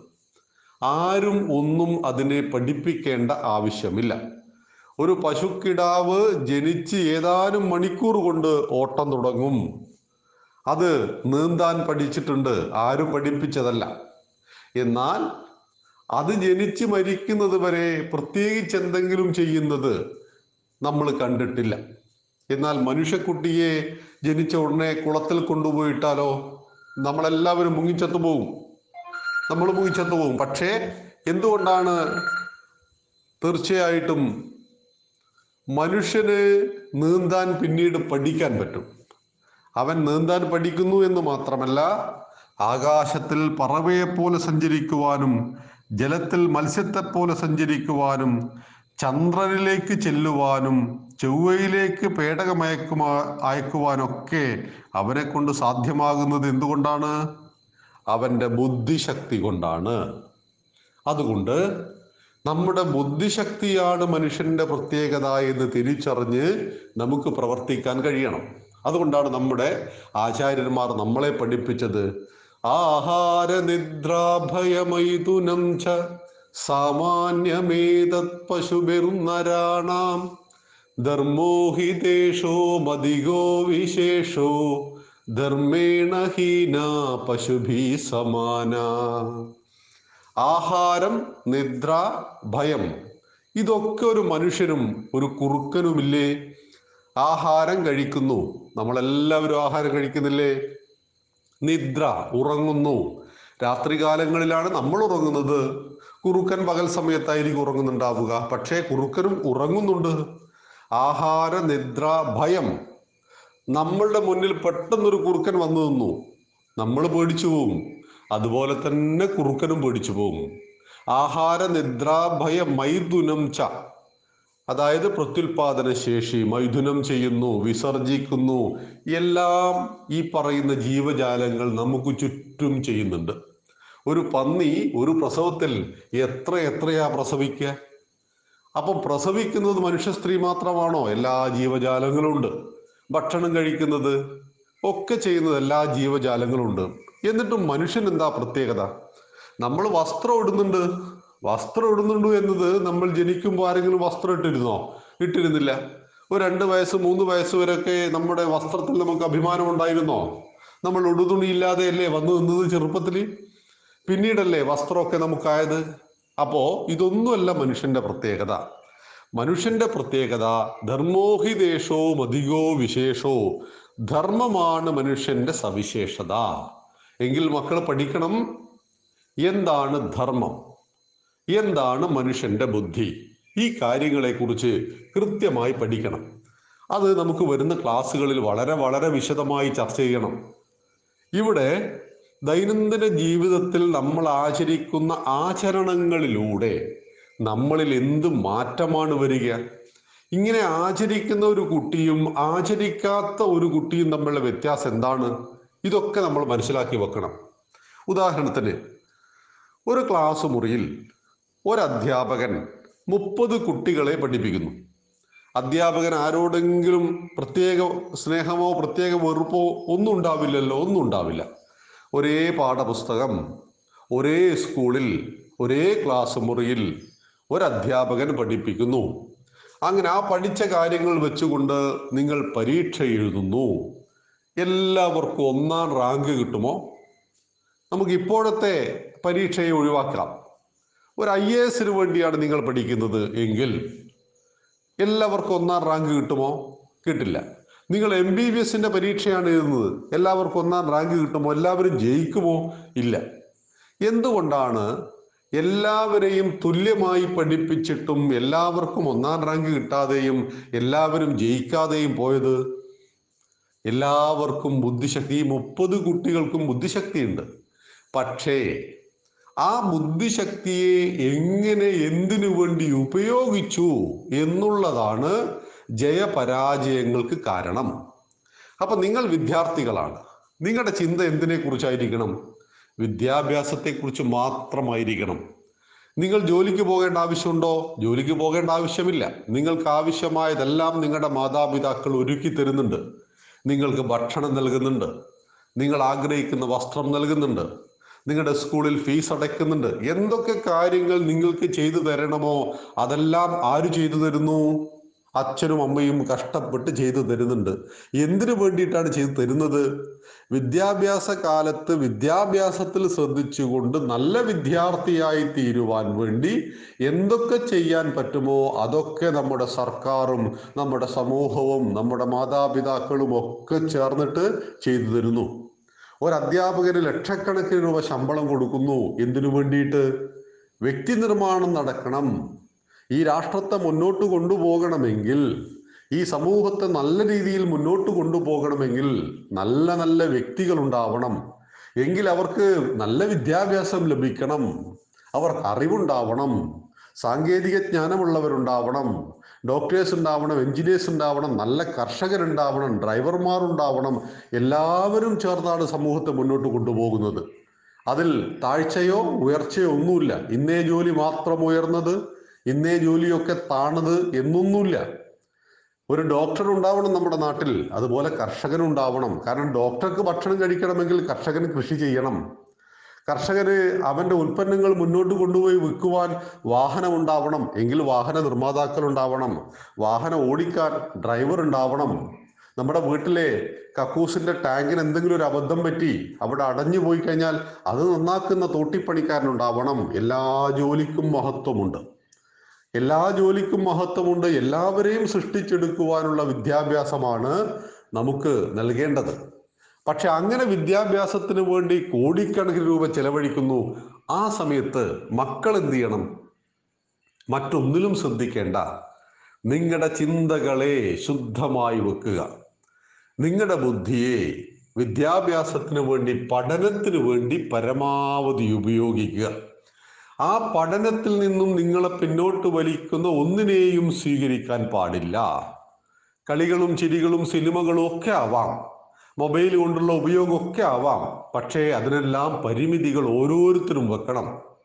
ഞാൻ ഇന്ന് പഠിക്കുന്നത് പത്താം തരത്തിലാണ്. അവിടെ എനിക്ക് ഉന്നത വിജയമുണ്ടാവണം. ഞാൻ പഠിക്കുന്നത് ഇന്നേ ക്ലാസ്സിലാണ്. അവിടെ എനിക്ക് ഉന്നത വിജയം ഉണ്ടാവണം ഒരു ക്ലാസ്സിൽ പഠിക്കേണ്ട മുഴുവൻ കാര്യങ്ങളും പഠിച്ചതിന് ശേഷമാണ് അടുത്ത ക്ലാസ്സിലേക്ക് എത്തിപ്പെടേണ്ടത്. അങ്ങനെ പഠിച്ച് പഠിച്ച് അറിവിന്റെ വലിയ വലിയ ലോകത്തിലേക്ക് കടക്കണമെങ്കിൽ നമ്മുടെ ചിന്തകൾ അത് കൂർമ്മ ശക്തിയുള്ളതായിരിക്കണം അവിടെയാണ് നമ്മുടെ ഹിന്ദുവിൽ ആചാരങ്ങൾ ശ്രേഷ്ഠമാകുന്നത്. കരാഗ്രേ വസുദേ ലക്ഷ്മി എന്ന് പറയുമ്പോൾ നമ്മുടെ ആളുകളൊക്കെ പറയും ഇതൊക്കെ അന്ധവിശ്വാസമല്ലേ? ഒരു കൈവെള്ളയെ നോക്കിയിട്ട് ഇതിൽ ലക്ഷ്മിയും സരസ്വതിയും ഒക്കെ ഉണ്ട് എന്ന് പറഞ്ഞാൽ എവിടെയാണ് ലക്ഷ്മി? ഞാൻ കാണുന്നില്ലല്ലോ എന്നൊക്കെ ചില വിമർശകന്മാർ പറയും. അതൊന്നും നമ്മൾ മൈൻഡ് ചെയ്യാതിരിക്കുക. സരസ്വതിയും ലക്ഷ്മിയും ദുർഗയും ഗോവിന്ദനുമെല്ലാം നമ്മുടെ ചിന്തകളിൽ ഉണ്ടാവണം. സരസ്വതി അറിവിന്റെ ദേവിയാണ്. ഒരു വിദ്യാർത്ഥി എപ്പോഴും അറിവിനെ ആരാധിക്കേണ്ടവനാണ്. അങ്ങനെ ആരാധിക്കുമ്പോൾ നമ്മുടെ ചിന്തയിലാണ് സരസ്വതി ഉണ്ടാവുന്നത്. ആ ചിന്തയിലുണ്ടാകുന്ന സരസ്വതി അത് നന്മയുടെ പ്രതീകമായ വിദ്യയുടെ ദേവതയാണ്. അപ്പൊ നന്മകളെ കുറിച്ച് ചിന്തിച്ചിരിക്കുമ്പോൾ സ്നേഹത്തെക്കുറിച്ച് ചിന്തിച്ചിരിക്കുമ്പോൾ സ്നേഹമുണ്ടാകുമ്പോൾ നമ്മുടെ മനസ്സ് ആർദ്രമാകും. വെറുപ്പുണ്ടാകുമ്പോൾ മനസ്സ് കലുഷിതമാകും. ക്രോധമുണ്ടാകുന്ന തലച്ചോറിലേക്ക് നെഗറ്റീവ് ഹോർമോൺ വിഷവസ്തുവാണ് അതടിച്ചു കയറും. അതുകൊണ്ടാണ് വെറുപ്പ് പിടിക്കുന്ന ഒരു വ്യക്തിക്ക് പത്ത് മിനിറ്റ് കൊണ്ട് തലച്ചോറ് മരവിച്ചതുപോലെ തോന്നുന്നത്. എന്നാൽ രാവിലെ മുതൽ വൈകുന്നേരം വരെ ഒരു കുഞ്ഞിനെ കളിപ്പിച്ചുകൊണ്ട് ആഹ്ലാദത്തോടു കൂടി ഇരിക്കുന്ന ഒരാളെ സംബന്ധിച്ച് അദ്ദേഹത്തിന് ഒരു ക്ഷീണം ഉണ്ടാകുന്നില്ല. എന്തുകൊണ്ടാ? അവിടെ സ്നേഹമാണ് ഉണ്ടാക്കപ്പെടുന്നത്. സ്നേഹം ഒരിക്കലും മനുഷ്യന് ബാധ്യതയല്ല. അതുകൊണ്ട് ഇന്ന് മക്കൾ മനസ്സിലാക്കേണ്ട ഒരു കാര്യം പ്രഭാത കൃത്യങ്ങളെല്ലാം ചെയ്യുമ്പോൾ പ്രാതസ്മരണ ചെയ്യുമ്പോൾ മാതാപിതാക്കളെ സ്മരിക്കുമ്പോൾ ഗുരുവിനെ സ്മരിക്കുമ്പോൾ കൈവെള്ളയെ കണി കാണുമ്പോൾ ഒക്കെ നമ്മുടെ ചിന്തകളെ ശുദ്ധമാക്കുക. നമ്മുടെ ദൈനംദിന ജീവിതത്തിലേക്ക് പ്രായോഗിക ജീവിതത്തിലേക്ക് നമുക്ക് അടുത്ത ആഴ്ച മുതൽ കടക്കാം. അത് വളരെ പ്രധാനപ്പെട്ടതാണ് കേവലം ആധ്യാത്മിക കാര്യങ്ങളെക്കുറിച്ച് മാത്രമല്ല നമുക്ക് ചിന്തിക്കേണ്ടതും സംസാരിക്കേണ്ടതും. നമ്മൾ എന്തുപയോഗിച്ചിട്ടാണ് പല്ല് തേക്കുന്നത്? നിർബന്ധമാണല്ലോ പല്ല് തേക്കൽ. എങ്ങനെയാണ് നമ്മൾ കുളിക്കുന്നത്? നാം ശൗചാലയത്തിൽ പോയി കഴിഞ്ഞാൽ എന്താണ് തിരിച്ചു വന്നാൽ എങ്ങനെയാണ് നമ്മുടെ ശരീരഭാഗങ്ങൾ വൃത്തിയാക്കേണ്ടത്? നമ്മുടെ ആചാര്യന്മാർ എത്രയോ വർഷങ്ങൾക്ക് മുമ്പ് പറഞ്ഞു തന്നു എല്ലാത്തിലുപരി നമ്മൾ എന്ത് ഭക്ഷണമാണ് കഴിക്കേണ്ടത്? നമ്മുടെ മാതാപിതാക്കളുടെ ഏറ്റവും പ്രധാനപ്പെട്ട പരാതിയാണ് മക്കൾക്ക് ആരോഗ്യമില്ല.